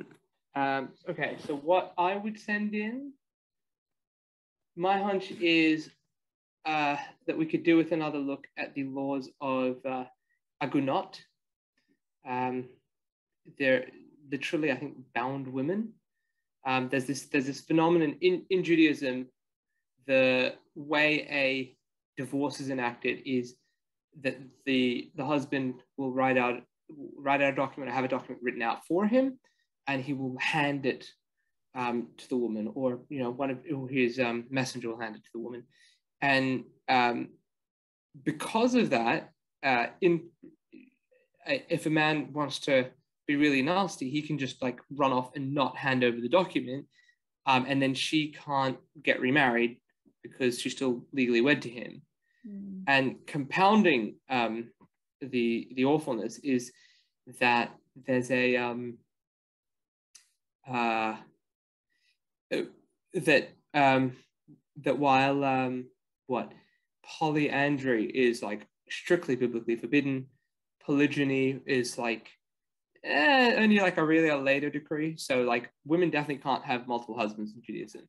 Can men have multiple wives? Like we don't, but like that's because of a, a decree like a thousand years ago in Constantinople, rather than something straight out of the Torah from like 25, you know, 3,500 years ago. So a thousand years in in um, in Jewish time is, is pretty short, um, and so that that rule is is um, what subject to being a lot more relaxed. And so what what what can actually happen is that um, you know a divorce will happen, and the man will just like or a separation will happen. The man will refuse to give his wife a um, a writ of divorce and just run off somewhere and marry someone else, and he can have a whole extra family, and she's just stuck there in limbo Oh, indefinitely. yeah. Yeah. So Yep. yeah. So look, there are there are a bunch of angles on that. Um, traditionally, the um, the uh, the what the Jew the the the practical Jewish um, response to these sorts of cases is uh, to beat him until he gives a until he gives a divorce. Very practical. Very practical. And and then the um the it, it within the uh, Talmudic discourse, the the question arises like, well, you know, it, he has to give it voluntarily. You can't, you know, if you coerce him to give the document, the document isn't valid. So, you know, how can you beat him? It's like, no, no, no, you don't understand. We don't beat him until he gives the document. We beat him until he wants to give the document. Genius. Genius. um, yeah, so that's really fun. Um, so, so that that's tradi- that's the traditional um, response to these situations. But at the moment, I think in America there are people who are in prison for it. Um, in a Hasidic society, that was done, and a lot of people went on trial for it. I think some people went away for it. So, um, so that's starting to rub up against um, you know the practicalities of modern society in a, in a serious way. Um, and so that there's that response. Another thing is um, some people are um, turning to social media in a big way to pressure people who you know get deniers into giving their, their wife a get this, this religious document, um, this bill of divorce. And you know, because of social media, it's much harder to just run off to a foreign country and you know leave your past behind you because it follows you there. Um, so, so that I think has had some success. This sort of these mass um, social media campaigns, uh, and then the other interesting avenue is um, uh, I had uh, this this wonderful woman named uh, I hope I got it right, Talia Fagenbaum on my um, podcast, and she's a lawyer in Victoria, and one of her um, uh, I guess angles. One of her one of the things she's trying to accomplish is to have um, the refusal to give a get classified as a form of uh, spousal abuse under Australian common law. Oh, good. Okay. Yeah.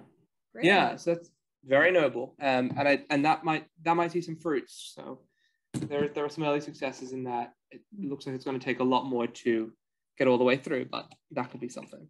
Mm. I read this story about something like the only Jew left in Afghanistan or something, and he was there, I think, in part because he was refusing to give his wife a get a divorce.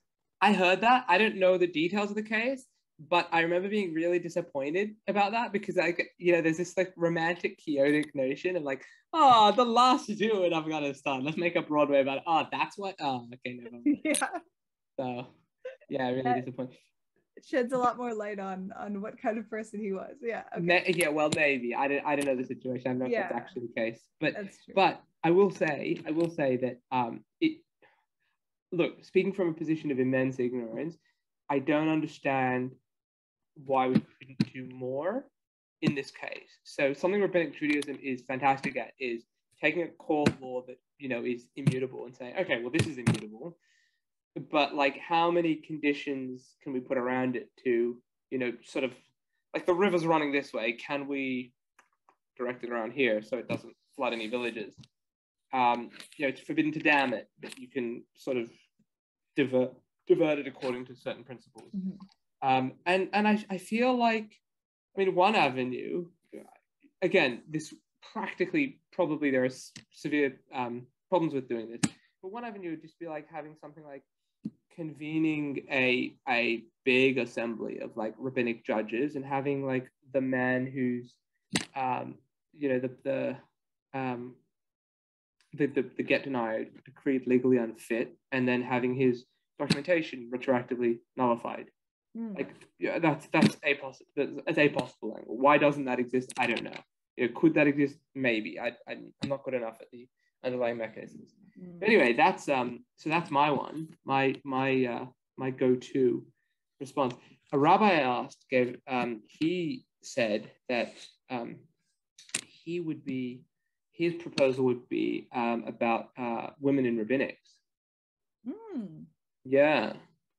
He has he has I, I mean like you know from from um from what I know he has at least one very bright, very learned daughter and the way things currently are, she doesn't get to be a rabbi. No. Yeah. it's um that that is certainly too bad um although i think um from the little interaction i've i've had a fair bit of interaction with a small part of the community so i'm not quite as privy to this as uh, many people are but it seems as if the the rabbits the the rebbitzin the the wives of the rabbi do have their own very powerful influence and especially Mhm. towards the women in the community hmm um, and I wonder if that is it's I guess technically a, a, a rabbi's wife has very little um, responsibilities aside from the normal responsibilities uh, of a woman, but in practice, uh, as does commonly happen, she has an enormous weight on her shoulders. Um, Yeah. It seems like there was a from the ones that I've interacted with it, it seems like there's kind of this uh, separate women's society um, that is Mhm.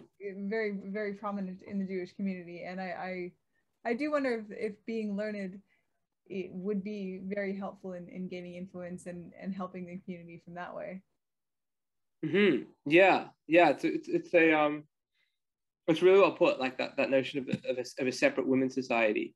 I feel like that there's sort of a, a shadow government at play.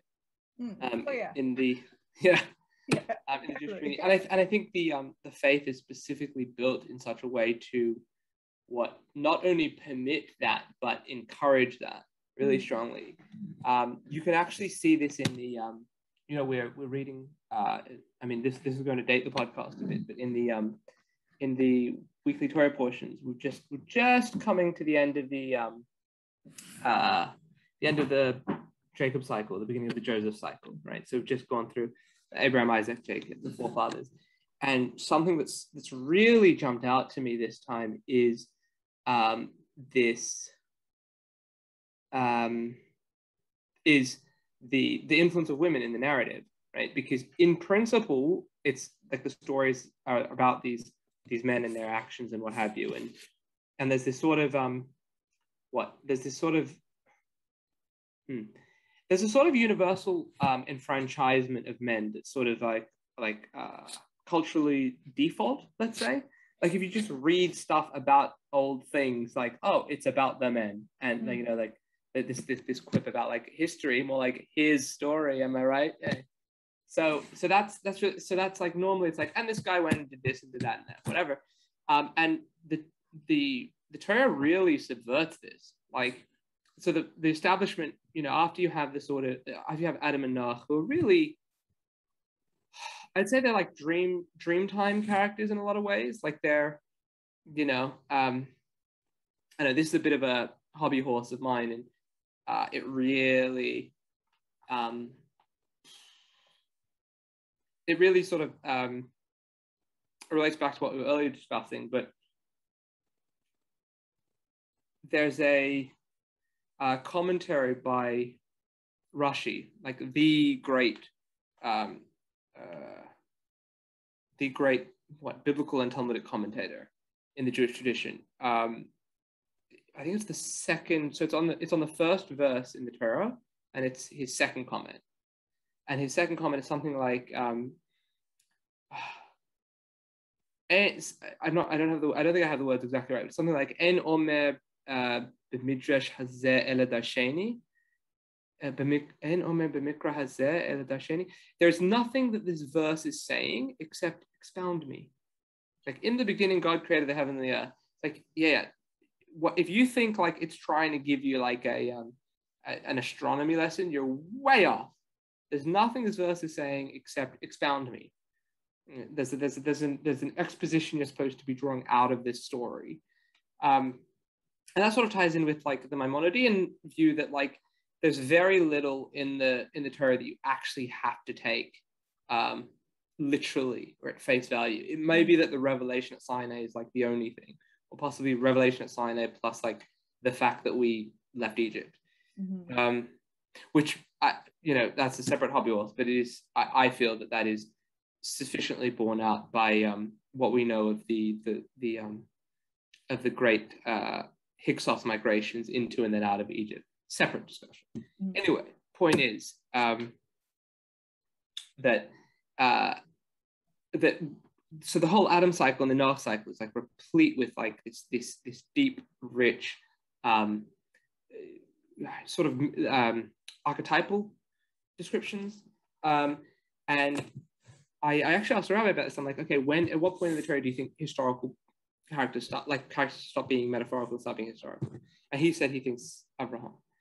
Um, and and like Avram's the first character that really goes around, does stuff, has like sustained interactions with people. And the first thing we know about him is that he's, or like one of you know one of the very first things we know about him is that he leaves where like he travels on from like the journey that his father is taking to a new land, and he takes with him his wife who's barren. Like that's really plot central, right? So he has a wife and she's not, she doesn't bear many kids, but when he leaves to go on his great adventure, he takes her with him Mhm. and that's significant right it means that his he value he doesn't just value her for the offspring she can provide him Wow. Okay. Yeah.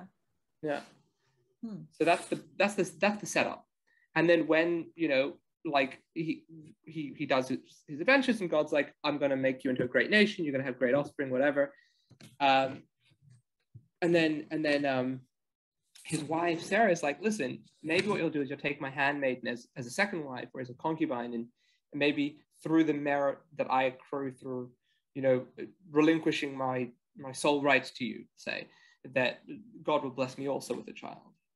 And he and and abraham says the text goes and asks god about this and god's like in um in all things shema bekola like in all things heed her voice listen to her voice and um i think rashi says like because she is a, she is greater in prophecy than you so that's really remarkable as well. So you've got this this figure who's who's you know just like the story is ostensibly about abraham but know, he takes his wife along despite her not bearing kids which is like you know easily like the the standard patriarchal like responsibility of women. And and then he um, and then then god like straight tells him to his to his face like and she's bet you should listen to everything she says know and, and, as rashi says because she's the she's the better greater prophet okay and then that that um you fast forward a couple of generations and um uh Abraham's son Isaac is about to give the uh, blessing of the firstborn to his older son Esav. Um, and Yitzchak's wife, I'm gonna, I, I might interchangeably use like the Hebrew and the anglicized names. I hope that doesn't throw anyone off. Um, but but Yitzchak's wife Rivka is um, she doesn't think that's a good idea. She thinks the blessing should go to the younger son Yaakov. Mm. And so after Yitzchak says to Esav, go go, you know, get, go out something like go out into the fields, hunt hunt me some game, like make up some nice food, the kind that I like, and and then then I'll give you the, the blessings. I'm near death. And Esav goes out instantly. Um, Yitzchak's wife Rivka shows up. She says to Yaakov, "No, no, listen, like listen to my voice. We're not we're not letting him do that. What we're gonna do is we're gonna you are go, I'm gonna slaughter a goat or two goats or something, and you're gonna take you're gonna prepare something now, some food. We're gonna prepare some food, and you're gonna take that into your father, who's blind. That's plot relevant, and um, and he's gonna bless you. And and like the language she uses when she's hatching this scheme is Shema Bekoli, like heed my voice and you know he objects a bit but in the end goes through with it and that's and like the, the, the narrative ends up following him Mm. and so what's really interesting is like there's this movement from from like the earlier the slightly earliest um, section of like god saying to to abraham um, heed her voice to rivka um, abraham's daughter-in-law using the same language in the first person that heed my voice and it's the same root word the shema meaning hear or heed and um, meaning voice. So I, I think that's that's really in, that's really well, it's really compelling, and I think it's it's you know it's um, linguistic parallelism or duplication in the Bible is uh, is to be taken seriously, Mm. and so I think that's part of like what we you know what we're talking about with this parallel society. I think that's a big part of what is being explored in these early biblical tales Mm. like in what ways are the women who are with these these you know these the patriarchs like pulling the strings to make the events happen that that need to be happening Mm. I I can't agree more. I think um, we have this underlying narrative that women were oppressed throughout history, which is true in many ways. But like, if you look at history, I mean, it, it does follow these parallels. Like, women were oftentimes, sometimes just as powerful as the men, but without the outward show of power. Like, Mhm. you look at Alexander's mother, who he was super attached to his mom, Olympias, and she had like all these myths around her, and people would say, um, he's just like his mother. That was constantly said about Alexander, which isn't I, I just listened to a Dan Carlin episode of it, but like people don't often say, It's Oh Yitzi, you're just like your you mother.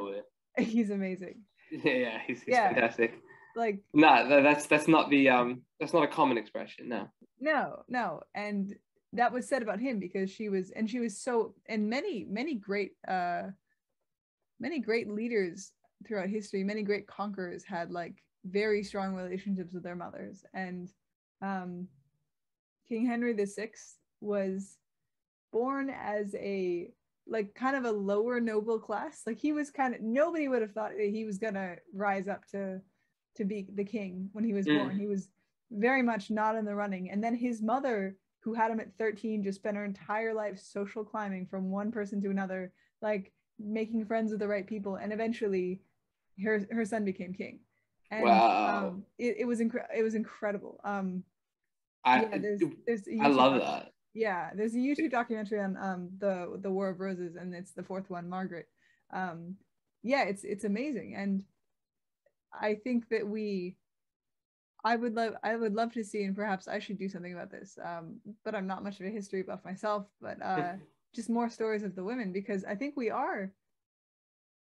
It's just like, I think that's one of the reasons why Macbeth is such a is such a captivating play for me is because it's it's kind of all centered around Lady Macbeth. Like she is his Mhm. conscience in so many ways. He he kills these people and he climbs up, but it's it's specifically because there's this dark feminine in there because the Mm. feminine influences the man.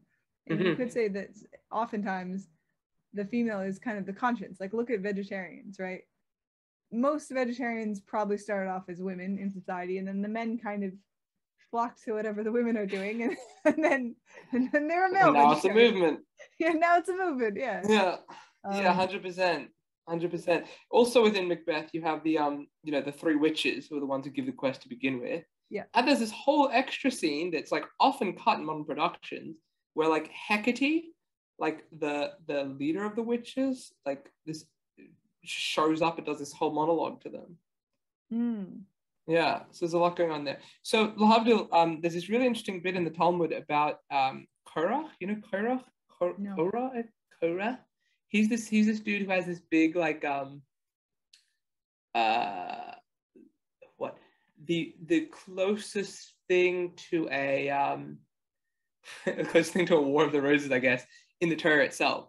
Like he's this guy who's also from like the tribe of Levi, who's like very like of a very similar like um family branch to Moses himself, and he shows up and like tries undermining like Moses' leadership and and um, Aaron's command of the high of the high priesthood, and so there's this there's this really um, powerful dr- drama and um, and eventually like it, it culminates like there's this there's this um there's this back and forth and it culminates in this really incredible scene where um I think I think uh on God's command, like Aaron brings, and maybe sons bring like fire pans with incense in them, and Korach and his followers bring fire pans with incense in them. And like at this preordained time, like this fire comes down from heaven and consumes Aaron's, like thus indicating like that God is into his offering and like he chooses him. And at the same time, the earth splits open and Korach and his followers descend, and Oh. that's it. Yeah.